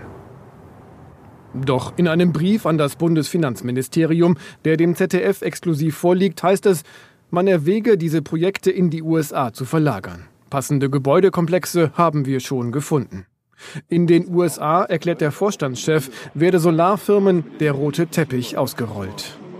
Wenn Sie heute in die USA gehen mit einer Solarzellenproduktion, dann bekommen Sie Steuergutschriften in bar ausgezahlt. Wenn man ein Gigawatt Solarzellen und Solarmodule in den USA produziert, erhält man pro Jahr 110 Millionen Dollar. Ja, nice. Ein Ja, Gigawatt. das ist einfach, ja, Geld schenken. Das ist äquivalent zu einem Atomkraftwerk. Ja. Also Atomkraftwerke werden in Deutschland und europaweit immer so mit, ein Atomkraftwerk ist ein Gigawatt abgerechnet. Jetzt sagt die amerikanische Regierung, wenn du der, der amerikanischen Wirtschaft für eine Milliarde, äh, für ein Gigawatt Strom, Solarzellen produzierst, dann darfst du die verkaufen an die Kunden, die damit Strom erzeugen wollen, baust irgendwo diese riesigen, gigantischen Dinge auf für diese Industrieparks und so weiter. Und dann sagst du uns Bescheid, dass du den Gigawatt voll gemacht hast. Wir überweisen dir 110 Millionen Dollar. Mhm. Das ist einfach eine Sensation. Ja, ist krass. weil das einfach heißt, Leute, wir buddeln hier kein Loch mehr, wir haben auch keinen Bock mehr auf diese Atomkraftwerksscheiße, ist alles so bescheuert. Wir wollen hier einfach das, was funktioniert, ein Gigawatt. So, pro Jahr. Das heißt, dieses Gesetz lässt sich ja ändern. Aber man kann sich erstmal sicher sein, in dem ersten Jahr kriegt man das auf jeden Fall. Im zweiten Jahr auch noch. Im dritten Jahr sind es vielleicht nur noch 50 Millionen oder so, je nachdem, wie der Markt dann gesättigt ist und so weiter, ne? wie viel Antrieb man noch braucht. Aber man kann da gerade hunderte Millionen extra neben dem Business, das man ja eigentlich macht, nämlich Solarplatten verkaufen, solche Anlagen aufbauen, kriegt man einfach noch mit überwiesen. Ja.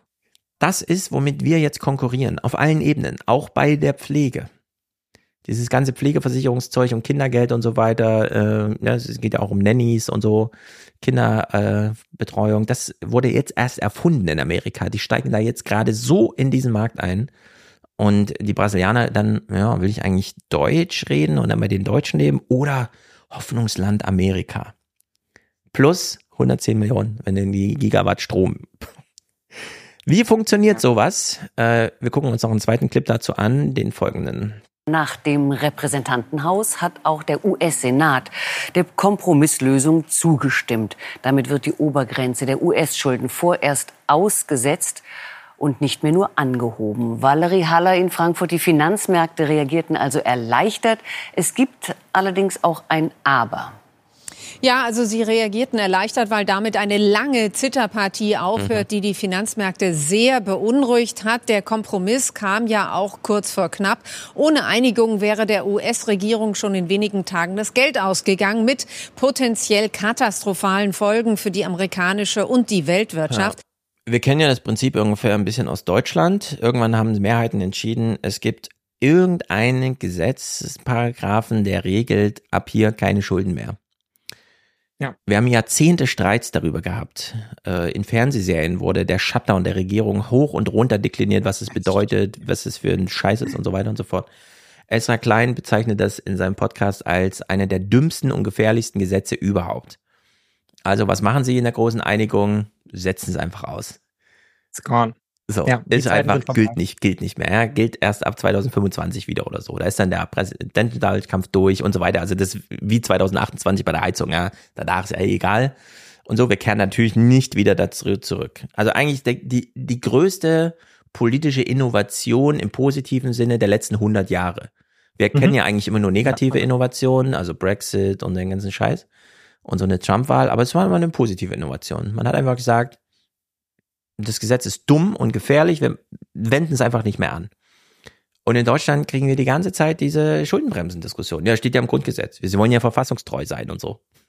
Ja, kann man das machen. Ja, es ist aber wieder diese eigene Alternativlosigkeit, an der man dann scheitert. Ne? Und wir sind die Ebenen ja jetzt schon durch, setzt sich auf die Pflege beziehen und solche Sachen. Man hm. kann sich ja auch mal anschauen, das kann man zum Beispiel auch sehr gut in Dokus machen. Ja, wie wird zum Beispiel so ein Schulsystem in den USA gemanagt? Und das ist sicherlich in vielen Leveln nicht auf unserem Niveau. Ne? Und du hast das Problem mit diesen, äh, dieses College-Problem und solche Sachen. Und wir ja. beruhen uns auch immer sehr darauf aus. Aber wenn es zum Beispiel um individuelle Förderung geht oder so, da sind die USA auch ganz vorne unterwegs. Ja, also wenn es darum geht, du als Einzelperson, du hast an der Schule deinen Ansprechpartner, du weißt, zu wem du hingehen kannst, der beschäftigt sich früh mit dir, welche Berufsperspektiven da in Aussicht stehen und all solche Sachen, ne? auch dieses praktische Heranführen, was natürlich auch für Menschen, die aus dem Ausland kommen, total sinnvoll ist. Die werden dann, dann im Zweifel zwei mitgenommen. Ja, wenn man merkt, dass die wichtig sind für die Volkswirtschaft, dann wird sich drum gekümmert. Und nicht wie mhm. hier, du kommst aus dem Ausland, musst zur Behörde und stellst dann da fest, ah, Mist, die spricht leider gar kein Englisch und so richtig interessieren tut sie sich für mich auch nicht, weil ja. er hat da noch eine ganze Menge andere Sachen rumzuliegen. Ja, blöd. Oder wie in Thüringen. Und wir kommen da einfach nicht aus dem Potten, auf keiner Ebene. Ja, ich hatte so einen kleinen Twitter-Streit mit Bodo Ramelow. Ich fand es ganz erstaunlich, aber er sah sich ermüßigt, mir zu antworten. Es gab einen Zeitungsbericht zum Thema ein Lehrer, ein kanadischer Lehrer, der schon in Deutschland arbeitet, lehrt, also Lehrer ist, möchte gern verbeamtet werden als Englischlehrer ein Kanadier. Und dann kommt das Amt und sagt, das geht nicht. Sie müssen dafür Englisch studieren. Und dann sagt er sich, okay, dann schreibe ich mich jetzt in Erfurt in der Uni ein und studiere da Englisch auf Lehramt. Ja, es ist total bescheuert. Das ist so absurd. Während gleichzeitig diese, ja, jetzt müssen wir mal die äh, gesamtgesellschaftliche Anstrengung und so weiter. Und dann kommt Bodo Ramelow und sagt, ja, das Beamtengesetz sagt, da muss man irgendwie das, also das spezifisch studiert haben, sonst geht das nicht. Und man denkt sich so, naja, aber der Typ arbeitet als Lehrer, kann Englisch, ist ein Pädagoge, der kennt die pädagogischen Prinzipien. Warum soll er jetzt Englisch studieren? Ist doch totaler Quatsch. Und ist das hat einfach nichts mit einer nationalen Anstrengung, die gleichzeitig, ja, also wirklich ein Tweet davor war die Bundesregierung jetzt die nationale Anstrengung und sogar der Hubertus Heil ist in Brasilien und so weiter und wirbt da irgendwie an. Also es passt alles nicht mehr zusammen und nee. äh, Bodo Ramelow konnte das für mich auch nicht schlüssig erklären. Das nee, das ist wie diese, das ist wie diese Anerziehung, das ist äh, überall mangelt es an LehrerInnen und das, was einem dann als erstes einfällt, ist so, ja, dann lass ihn doch einfach verbieten, in Teilzeit zu arbeiten, weil dann werden wir bestimmt mehr Lehrer gewinnen. Ja, ja. das ist die Strategie dahinter. Anstatt mal zu sagen, hm, wir haben eine ganze Menge Menschen, die studieren so sinnlose Sachen wie BWL. Ja. Vielleicht wären die damit letztendlich auch zufriedener, wenn die Lehrer werden könnten. Wie wär's, wenn wir denen einfach mal so ein Ausbildungsgehalt dafür zahlen? Ja, und wenn sie es dann fertig machen, kriegen sie noch einen kleinen Bonus und solche Sachen. Nee, auf die Idee kommt man nicht, sondern das mhm. erste, wo man rangeht, ist, ihr, ihr Paul, äh, faulen Penner, ja, ihr wollt nicht vernünftig arbeiten, deshalb streichen wir euch jetzt hier irgendwie die Teilzeit und geht dann davon aus, dass es junge Menschen animiert, irgendwie Lehrer zu werden, wenn sie das von Anfang an mitbekommen, ja. Mal abgesehen von dem Alltag, und zugeschaltet. Von der in wir auch hauptsächlich davon berichten, was das für ein Stress ist. Oh, Entschuldige. Genau. Nein, ich habe aus Versehen hier schon geklickt und damit schon verraten, worauf das hier hinausläuft. Ich habe ja versucht, im Buch schon so ein bisschen, komm, wir gehen mal ins Eingemachte. Wir rechnen das jetzt mal durch, da habe ich den Buchdeckel noch reingeschrieben. 18 Millionen gehen in Rente, 11 Millionen werden volljährig, das ist eine Lücke von 7 Millionen, das ist ganz schön viel. Und ja, wenn man Migration und Zuwanderung immer so gesamt, dann muss man erstmal damit rechnen, dass grundsätzlich, das ist die letzten Jahrzehnte so der erwartbare Wert, 600.000 Menschen pro Jahr aus Deutschland abwandern. Deutsche, aber auch Menschen, denen es hier nicht so gut gefällt, nachdem sie erst herwanderten. Wir haben es also mit gigantischen Problemen zu tun und da liegt immer bei allen Zahlen, die man so hört, so ein Faktor zwei und so dazwischen. Und jetzt sagte man sich in Tagesthemen, kommt Leute, wir reden mal nicht mehr länger drum herum, wir gehen mal zur Quelle. Also auch meine Quelle, ist für alle so die größte Quelle. Es gibt natürlich viele so Berlin-Institute und so weiter. Also es wird schon viel zur Demografie gemacht. Aber für die volkswirtschaftliche Gesamtrechnung ist wirklich das Bonner ist es, glaube ich, Institut für Arbeitsmarkt und Berufsforschung, das also direkt dem Arbeitsministerium angegliedert ist und so weiter, die Top-Adresse für alles, was hier zu thematisieren ist. Und man hat sich von dort Enzo Weber ins Gespräch eingeladen, der dann auch einfach mal frei raus. Und zugeschaltet ist mir jetzt Enzo Weber. Er ist Leiter des Forschungsbereichs Prognosen und gesamtwirtschaftliche Analysen des Instituts für Arbeitsmarkt und Berufsforschung in Nürnberg, das auch die Bundesregierung berät. Guten Abend, Herr Weber. Guten Abend, Frau Abud. Ja, wir haben es gerade gehört, ohne Unterstützung ihres Arbeitgebers wären die beiden Frauen wohl noch immer in Kamerun. Warum haben wir in Deutschland ein System, bei dem es die potenziellen Fachkräfte ohne den zusätzlichen hohen Aufwand der Arbeitgeber gar nicht bis hierher schaffen würden? Also wir müssen sehen, wo wir herkommen. Wir hatten in der Vergangenheit gar nicht so schlechte Zuwanderung, aber das meiste davon kam aus der EU. Und da gibt's Arbeitnehmerfreizügigkeit. Und jetzt stehen wir aber vor der Herausforderung, dass wir wirklich stärker auf Drittländer gucken müssen. Denn die EU, die altert mit uns. Wir selber werden bis 2035 im deutschen Arbeitsmarkt ein Minus von sieben Millionen Personen einfach aus demografischen Gründen haben, weil die Babyboomer in Rente gehen. Und wir werden bis 2035 ebenfalls so rund 18 Millionen an Zuwanderung brauchen. Die Zahl ist so hoch, weil einfach viele auch wieder weggehen. Ja, also ich fühle mich, ich sag's nochmal, sehr bestätigt. Es ist genau diese sieben Millionen, die ich in meinem Buchdeckel geschrieben habe. Und da gab's diese Zahl von den IAB-Leuten eben noch nicht. Das heißt, ich kam zuerst mit den sieben Millionen, sehe mich jetzt hier sehr bestätigt und damit neben der quantitativen Dimension auch mit der qualitativen Dimension. Also wenn ich im Buch schreibe, es wird wirklich schlimm, dann sagen uns die IAB-Leute nächstes Jahr, Leute, es wird wirklich schlimm. 600.000 Abwanderer pro Jahr und wir haben ein Defizit von 500.000 pro Jahr durch demografisch, also einfach durch Alters Verwerfung ohne Migration, dann sind wir ja schon bei 1,1 Millionen im Jahr plus, dass man dann immer noch gucken muss, wer kommt. Und ich sage ja, es sollte erstmal jeder kommen, umso jünger, umso besser. Das heißt, wir bräuchten so 1,5 Millionen Einwanderer pro Jahr, wenn davon die Hälfte wirklich sofort arbeitsfähig ist und nicht erst noch eine Schullaufbahn und so weiter absolvieren muss. Und es kommen ja immer Familien und das sollte man alles einrechnen. Also als die UN damals sagte, ja, für Deutschland wäre es durchaus denkbar, dass man so 25 Millionen Menschen bis 2040 und so weiter anwirbt. und darauf fußt ja dieses, die wollen uns umfolgen, selbst die UN hat das in den Text geschrieben und so. Ja. Dann, dann ist das nicht irgendwie die oberste Grenze und das muss dann aber, sondern das ist so, das wäre gut, um die Volkswirtschaft stabil zu halten. Also wir sind, ja, ja das ist wirklich gigantisch eigentlich. Ja, also muss man auch einfach sagen, no chance. Also ich sehe das genau 2035. Das ist, also ich meine, selbst wenn man jetzt alle Geflüchteten damit einbeziehen ja. ja, dann das sind 800.000 Anträge im Jahr max für die komplette EU. Genau, deswegen ist auch immer die dritte Antwort oder spätestens die vierte, wenn mir auf, Bühnen, auf der Bühne Fragen gestellt werden, dass ich dann sage, wir reden hier über Probleme, die wir wahrscheinlich nicht lösen. Aber nützt ja nichts. Wir können ja trotzdem zumindest über die Probleme reden. Das ist ein bisschen wie beim Klima. Die ganze Zeit heißt es immer, ja, noch ein Jahr, noch zwei Jahre und plötzlich ist hier Waldbrand in Frankfurt am Main.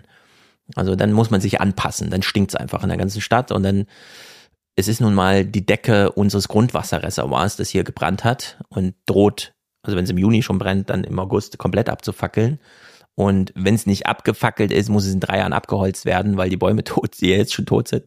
Also wir ja. haben es hier wirklich mit extremen Problemen zu tun und wir müssen uns jetzt so langsam mit dieser Anpassungsstrategie und es betrifft das Klima, den Klimawandel, aber auch die äh, Migrations, also den Migrationswandel oder wie man das dann nennt, ja. Es ist äh, wirklich nicht sehr gut. Hören wir dem Herrn Weber noch ein bisschen zu. Zuwanderung ist ja jetzt auch kein reiner Selbstzweck, sondern am Ende geht es ja darum, was machen wir daraus eigentlich in Deutschland? Welche Perspektiven bieten wir den Menschen und wie können sie ihre Potenziale in Deutschland im Arbeitsmarkt dann auch einsetzen? So, jetzt hat er schon mal geteasert. Egal, was die Frage war, immer nochmal wichtig. Sind wir eigentlich ein attraktives Einwanderungsland? Ja, das ist jetzt die Frage, die er sich hier einfach selbst stellt und jetzt beantworten möchte. Sind wir in Deutschland eigentlich ein attraktives Einwanderungsland, sodass überhaupt denkbar ist, in die Richtung äh, fortentwick äh, gut fortzuentwickeln? Und da sehen wir leider, viele gehen wieder weg. Also schon nach einigen Jahren kann schon bis zur Hälfte der Zugewanderten wieder weg sein. Und viele arbeiten auch unter den Möglichkeiten, die ihre Kompetenzen eigentlich hergeben würden. Das heißt, wenn wir die Hürden am Anfang runternehmen, dann muss die Förderung in der Folge hoch. Also wir brauchen wirklich eine umfassende, proaktive Serviceleistung, wo man sich die Kompetenzen anschaut, wo man Berufsbegleitenden ganz gezielt qualifiziert Sprache fördert, um die Menschen wirklich weiterzubringen und im Arbeitsmarkt zu integrieren. Und da sollte man übrigens auch mit den Zugewanderten und der Gemeinschaft der Zugewanderten selbst zusammenarbeiten, denn die wissen ja genau, welche Probleme es gibt, wo es hakt. Also die Kooperation mit zugewanderten Organisationen kann für Behörden und für Arbeitgeber wirklich sehr wertvoll sein. Herr Weber, vielen Dank für das Gespräch. Yes, Herr Weber. Vielen Dank. Und jetzt müssen wir mal kurz den Mick hier zurückholen.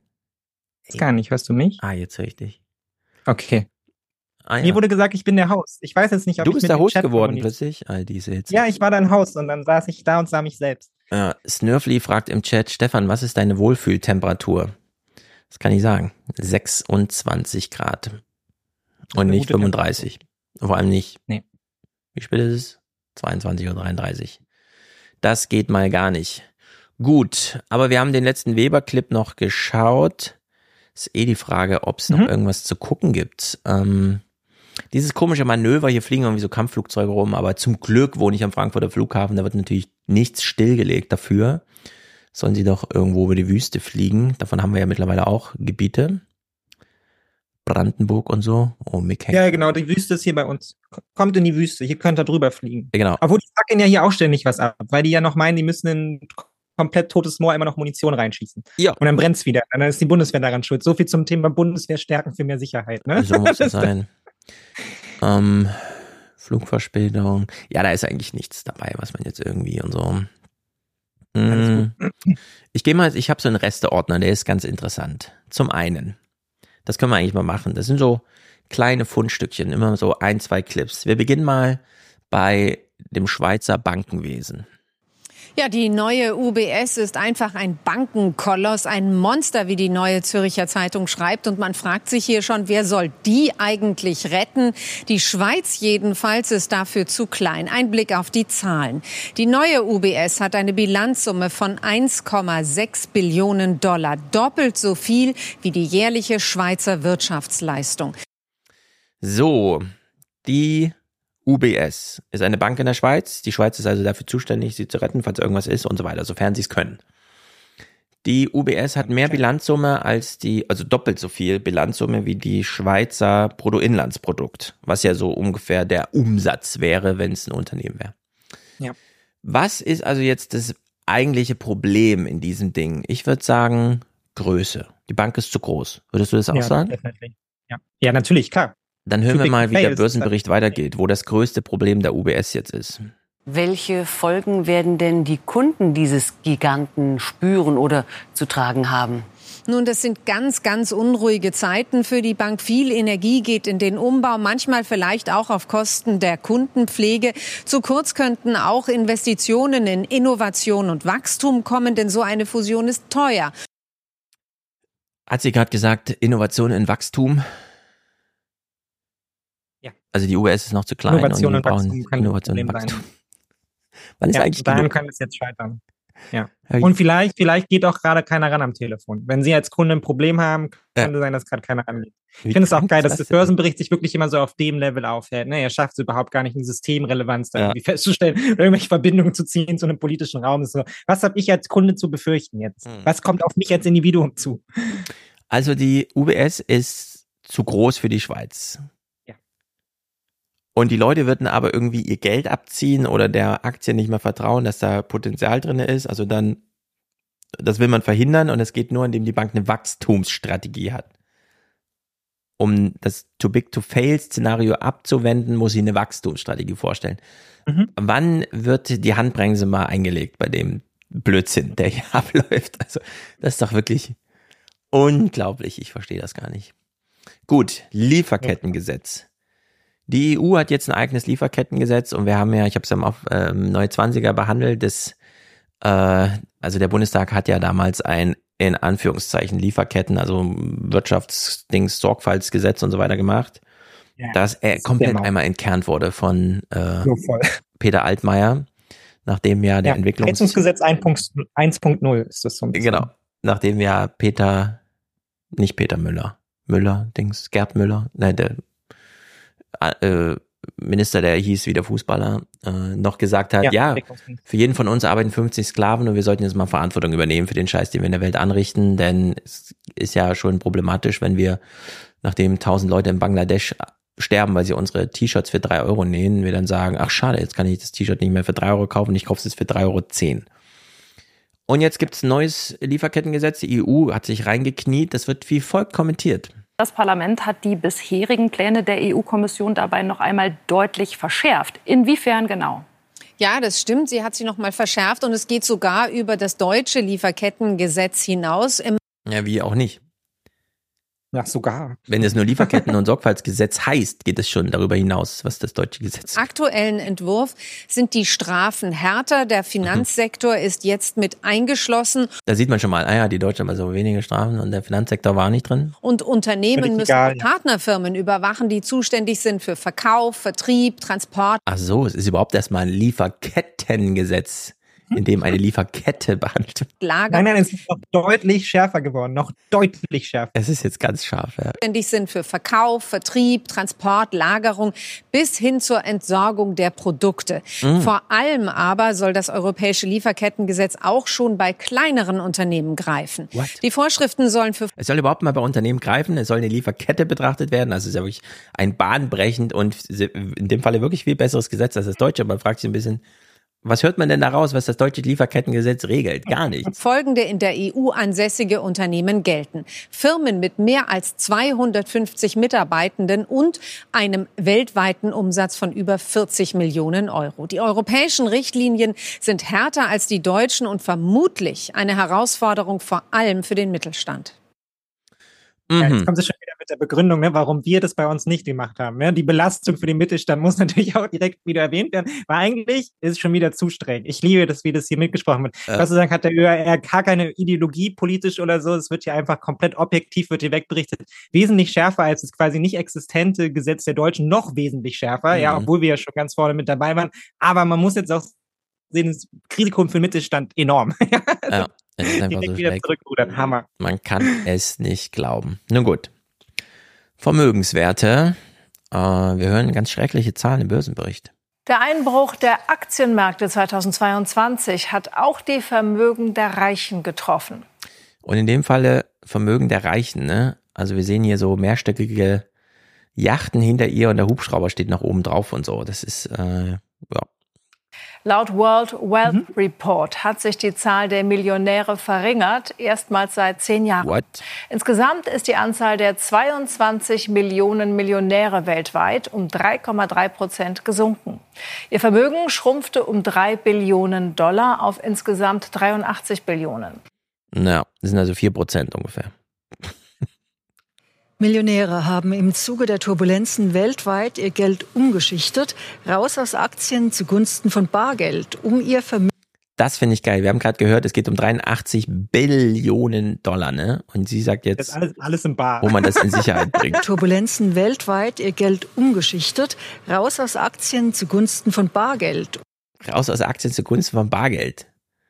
Also Elon Musk hat jetzt irgendwie äh, voll richtig alle Tesla-Aktien verkauft und stapelt jetzt das Geld zu Hause einfach. Um ihr Vermögen vor Verlusten zu sichern. Ah ja. Ich glaube bei einer Inflation von 10% besonders gut, ne? Ja, ist, ja, man kann sehr reich sein und muss trotzdem nicht schlau sein. Also deshalb, ich höre ja auch wirklich sehr, sehr gerne diesen Business Insider Wirtschaftspodcast, ja. Wirtschaftsverbrechen und da merkt man das auch immer. Man kann extrem viel Geld verdienen und gleichzeitig sehr, sehr wenig Ahnung ja. haben von dem, was man tut. Es muss nur die kriminelle Energie stimmen. Also dann, dann kriegt man das hin. Es kann ein Modell für jeden von uns sein. Mhm. Wir Deutschen, uns geht's aber weiter gut. An der Rangliste der Millionäre hat sich dennoch nichts Grundsätzliches geändert. Angeführt wird sie von den USA, wo es 2022 knapp sieben Millionen Millionäre gab, gefolgt von Japan mit 3,6 Millionen. Deutschland kommt mit 1,6 Millionen Millionären auf Rang 3 dicht gefolgt von China, wo die Zahl der Millionäre schnell steigt, weil die Wirtschaft wächst und ein Milliardenvolk nach Aufschwung und Wohlstand strebt. Ja, mal gucken, wie weit sie das noch schaffen. Also uns überholen mhm. werden sie schon, aber es sind ja auch 20 mal so viele. Ich erwarte eigentlich täglich die Strategie der FDP, uns da auf Platz 1 zu bringen, weil so kann es ja nicht gehen. Also da werden wir ja abgehängt vom internationalen ja, Standard. dann gucken wir doch mal diesen Clip, wie die FDP das schafft mit diesem Parken in Freiburg. Das Bundesverwaltungsgericht hat eine kräftige Gebührenerhöhung für das Anwohnerparken in Freiburg gekippt. Das Urteil gilt als Signal für andere Kommunen. Geklagt hatte ein Freiburger Stadtrat der FDP. Nachdem Ende 2021 die Gebühren für das Anwohnerparken von 30 auf mindestens 360 Euro pro Jahr erhöht worden waren. Für den Kläger eine unzumutbare Belastung vieler Bürger. Das Gericht kritisierte die Form der Neuregelung, hat aber keine grundsätzlichen Einwände gegen die Erhöhung. So, es ist ja eigentlich eine der besten Nachrichten überhaupt, dass mal eine Kommune sich getraut hat, wir machen das jetzt mal teurer. Und eine der blödesten Nachrichten, dass die dann sagt, nee, doch nicht. Ich hasse mittlerweile Autos. ja, same. Also wirklich. Ich fahre ja alles mit dem Fahrrad oder mit der Bahn. Ja. Und wenn ich mit dem Fahrrad so rumfahre, frage ich mich jedes Mal, warum willst du jetzt hier um diese Kurve fahren? Ich fahre doch gerade hier. Warum fährst du so? Also ich, ich äh, entwickle mittlerweile so militante Gedanken. Ja, nee, das geht mir aber genauso. Also vor allem, was diese, was diese Monsterautos anbelangt. Ja. Also wenn ich, und ich meine, ich, da gibt's auch noch so eine gesellschaftliche Gruppe, ja, da kann ich das noch verstehen, da ist das Auto mit einem anderen Status verbunden, ja, und man wird auch älter, man will hochsitzen, all diese Begründungen so. Ja, da bin ich jetzt gar nicht so streng. Aber wenn ich Menschen sehe, wo die so zehn Jahre älter sind als ich, die irgendwie zwei kleine Kinder dabei haben und die dann einfach in so einem Volvo 80.000 Euro SUV, ja. sieben Meter lang, wirklich größer als ein Panzer, nichts sehen, ja. Und hier versuchen sich durch diese schmalen Straßen, die eigentlich ausgerichtet sind für irgendwie so ein VW Golf von 1970 zu pressen, ja, und mit den Dingern einen Parkplatz suchen, da verstehe ich die Welt auch nicht mehr. Also ja. ich kann mir einfach nicht erklären, wie diese Generation, die in der Stadt aufgewachsen ist, wo das Auto und Führerschein kein Status mehr sein sollte, ja, ihre Kinder immer noch auf diesen Rücksitz packt von diesem ja. Panzer, ja, und wahrscheinlich gleichzeitig irgendwie die grünen Beeren. Also da, meist, da ist bei mir auch Ende Gelänge, ne? Und ja, Absolut. da zuckt mir auch immer der Finger in der Tasche und halt irgendwie den Vogel zu zeigen an der Ampel, ja. Ja, ich finde es einfach extrem zum Kotzen. Und äh, dieses Unternehmen Uber, was ja sehr lange in der Kritik stand, weil die ja nun einfach einen Sozialstaat abschaffen, also einen Taxibetrieb, wo es noch so Arbeitszeitenregelungen und so weiter, sondern nur noch so nach Boni, wenn du diese Fahrt annimmst und so. Ich nutze das die ganze Zeit und ich gebe auch immer zwei Euro Trinkgeld und so. Aber wenn ich mal, keine Ahnung, jetzt am Freitag, Käse ist ja auch wieder so ein Ding, da fahre ich ja mit dem Taxi hin. Also da quäle ich mich nicht äh, auf dem Fahrrad irgendwie 15 Kilometer, bevor ich dann auf der Bühne bin und so. Und mich graut's jetzt schon wieder davor. Klar, ich könnte auch Bahn fahren. Dreiviertel Stunde. Ich muss dann so über den Main, also durch die Nadelöhre, Brücken und so weiter. Das ist alles sehr kompliziert. Also fahre ich da Taxi. Ich nehme mir so ein Uber. Und ich, ähm, Uber rechnet ja nicht nach Fahrzeit ab. Also wenn ich mir ein Taxi holen würde, würde mich das 70 Euro oder so kosten, dahin zu fahren. Wenn ich in Uber steige, sehe ich 18 Euro, egal wie die Fahrt verläuft. Und ich finde dieses Konzept, dass, ich sag's nochmal, ich weiß, das beruht auf der Abschaffung dieser sozialen Sicherungssysteme und so weiter, dass man das überhaupt organisiert, dass das ein Unternehmen ist und so, pipapo. Alles richtig. Aber als Prinzip finde ich das genau richtig. Ich habe ein 49-Euro-Ticket.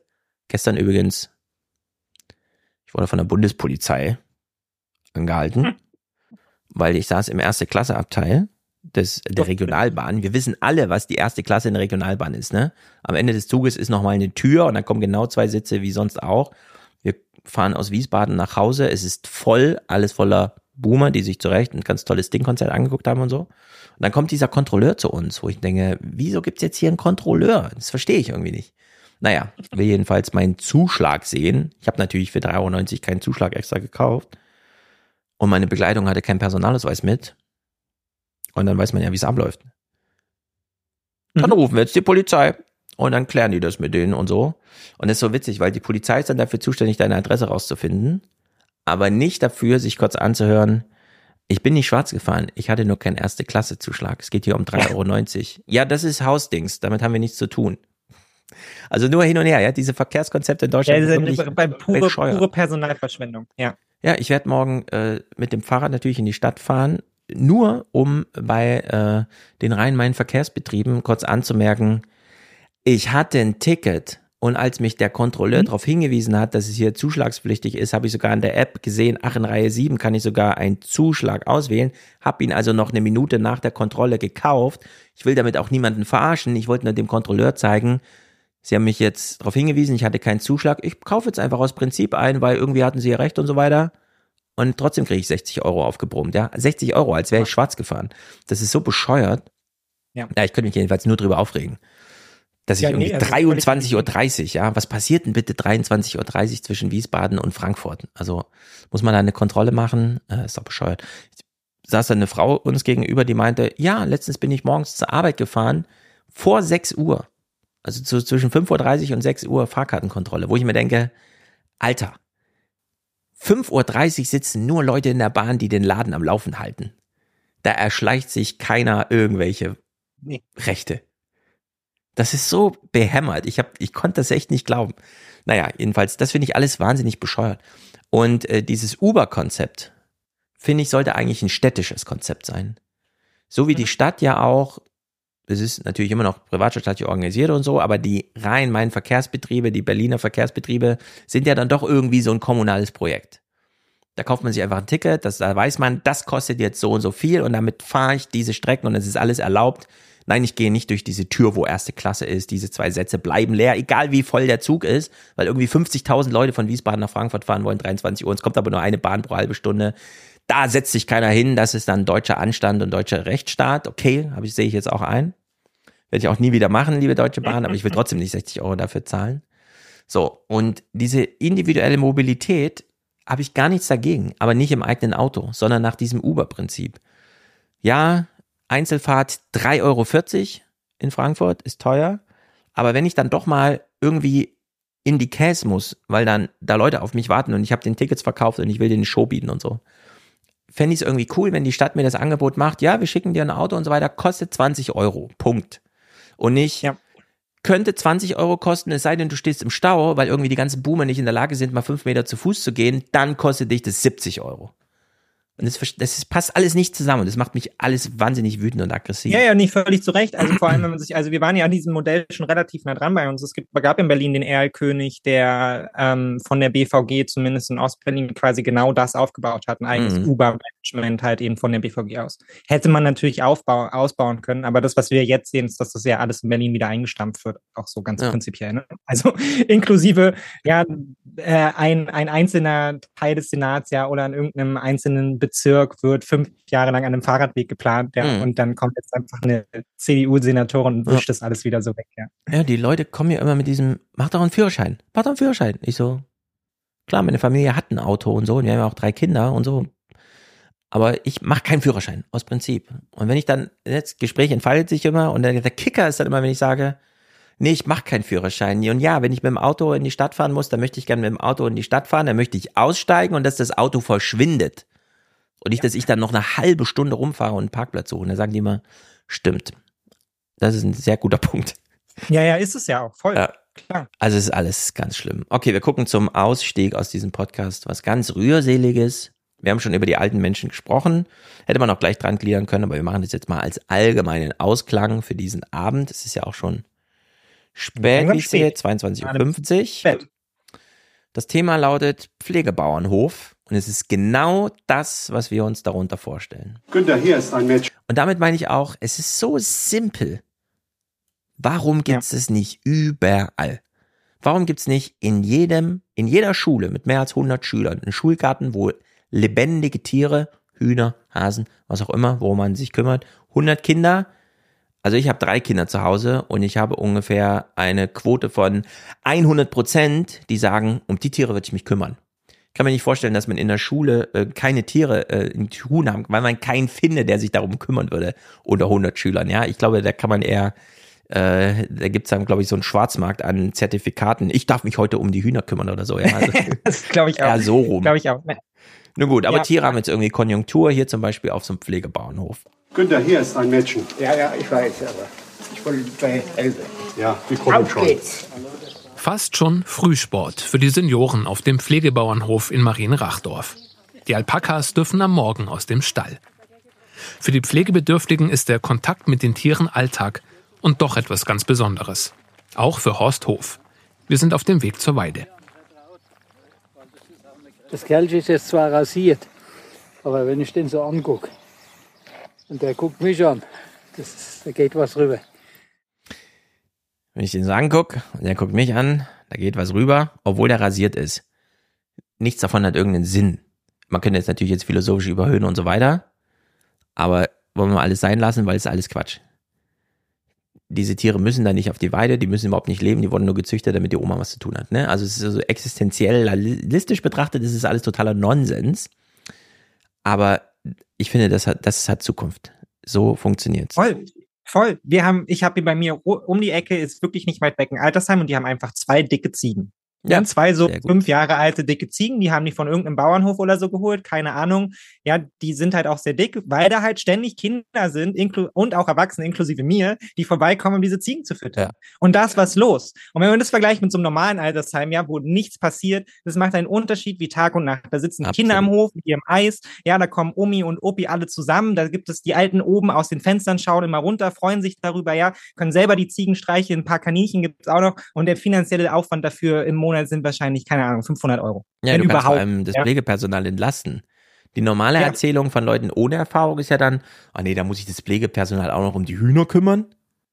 Und die Realität ist dann, ach cool, das Pflegepersonal hat auch mal ein bisschen durchschnaufen, weil alle sind gerade bei den Hühnern.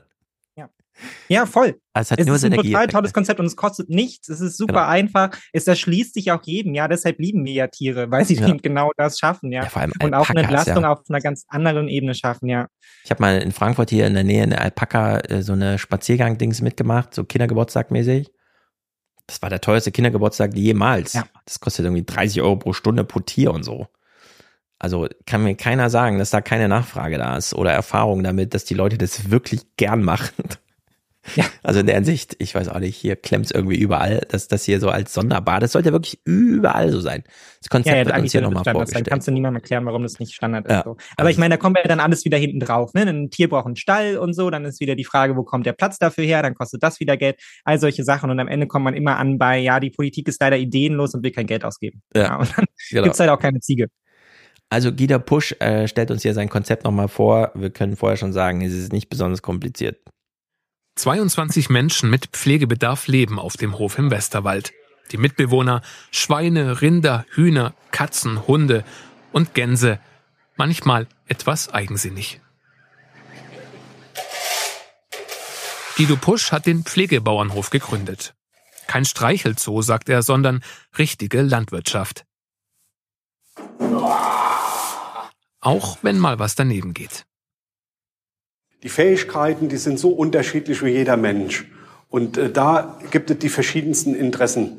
Und äh, alles vereint das hier auf dem Bauernhof mit den sinnvollen Aufgaben, etwas dazu beizutragen, dass die Tiere versorgt sind, dass der Stall wieder in Ordnung ist, dass man Futter vorbereitet. Also wir fahren hier auch raus auf Feld, wir fahren mit den Traktoren, äh, haben die Erntezeit und äh, das ist einfach schön. Ja. ja. So gut das übrigens ist für 80-Jährige, für 40-Jährige wie mein Alter, zehn Liegestütze ohne Pause müssen schaffbar sein zehnmal auf dem Boden setzen und ohne Hände Hilfe wieder aufstehen, hintereinander. Muss auch möglich sein. Also Fitnessprogramme äh, alle mal runterdampfen. Nein, wir wollen alle keine Bodybuilder werden und so, sondern wir müssen jetzt mal Benchmarks einziehen. genau. Wir müssen darauf achten, dass wir alle noch alleine hochkommen mit ja. 80, weil es wird keiner da sein, der uns hilft. Richtig, es wird keiner da sein. Und für die alten Leute gilt, ja, eine Schippe so hoch zu heben, dass man es in die Schubkarre schafft, das ist nicht so einfach. Wir haben das gerade gesehen. Das geht dann schon mal daneben. Also lieber frühzeitig und vorsorglich hier irgendwas machen. Ja, aber es sind auch alles Aufgaben. Ich meine, man kriegt das ja auch mit, das sind Menschen, die haben ihr ganzes Leben lang gearbeitet und dann ist oft schon der erste brutale Cut halt, dass man so aus dem Leben rausgerissen wird von der Rente und dann weiß man nichts mit sich anzufangen. Und im, im Worst Case ist es ja von da aus immer weiter bergab. Ne? Jedes Jahr werden die Fähigkeiten weniger, jedes ja. Jahr hast du weniger zu tun. Und klar, man möchte dir jetzt vielleicht auch nicht mehr Stadtplanung überlassen, ja, aber vielleicht wäre sowas eine ganz gute Alternative. Ja, gemeinschaftlich da sowas aufzubauen, das Gefühl zu haben, man wird gebraucht, man, man nimmt teil und solche Dinge. Ja, wir können ja die letzte Pointe heute so laufen lassen, dass wir sagen, wenn eine Sicherheitsstrategie will, die glaubhaft und gut ist, muss auch über Hühner und Alpakas reden. Ja, völlig richtig. Sonst wird werde ich, werde ich einfordern. Einfach nur ein nächstes Sparprogramm machen, das dann das NATO-Ziel einhält, ist wirklich keine Sicherheitsstrategie. Nee. Okay, wir hören zum Ausklang Matthias Musik natürlich, wie immer. Sie ist sehr gut und sehr kurz und sehr vogue. Und ja, nächste Woche ist natürlich dann Salon. Der neue 20er Salon ist ja diesen Monat probemäßig kostenlos zu hören. Das heißt, wenn wir am Freitag auf der Bühne waren, kann man es ganz frei und kostenlos hören. Man muss dann nur rechtzeitig danach wieder kündigen, aber ich glaube, das kriegt man hin. Ja. Wir sind keine Fänger im Sinne von, sondern wir wollen möchte ich wirklich das Angebot machen, dass jeder mal kostenlos kurz ins Archiv hört, für den Fall, dass wir schon mal ein Buch besprochen haben, das den einen oder anderen interessiert. Äh, das ist also diesen Monat möglich. Hier nochmal drauf hingewiesen.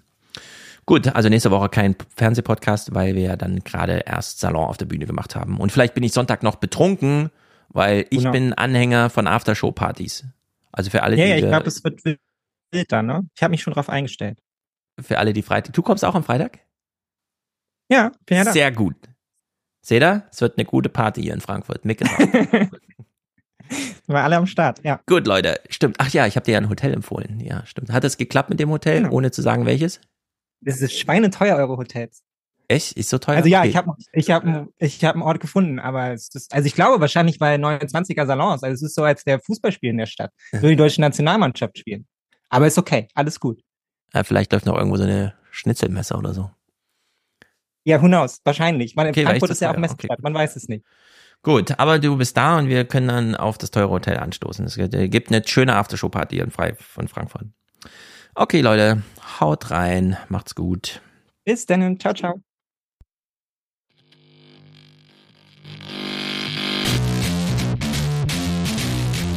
You know what woke means? You know what woke means? Everything woke. Everything woke. Everything woke turns to shit. Because our policies work. Leadership matters. It matters. It's true. It's true. We have maintained law and order. It's true. We have protected the rights of parents. It's true. We have respected our taxpayers. It's true. And we reject woke ideology. You know what woke means? You know what woke means? Everything woke. Everything woke. Everything woke turns to shit. Everything woke. Because our policies work. Leadership matters. Everything woke turns to shit. Leadership matters. Matters. We fight the woke in the legislature. We fight the woke in the schools. Never ever surrender to the woke mob. Florida is where woke goes to die. It's true. It's true. You know what woke means? It's true. Everything woke. It's true. Everything woke. It's true. Everything woke turns to shit. Leaders don't follow, they lead.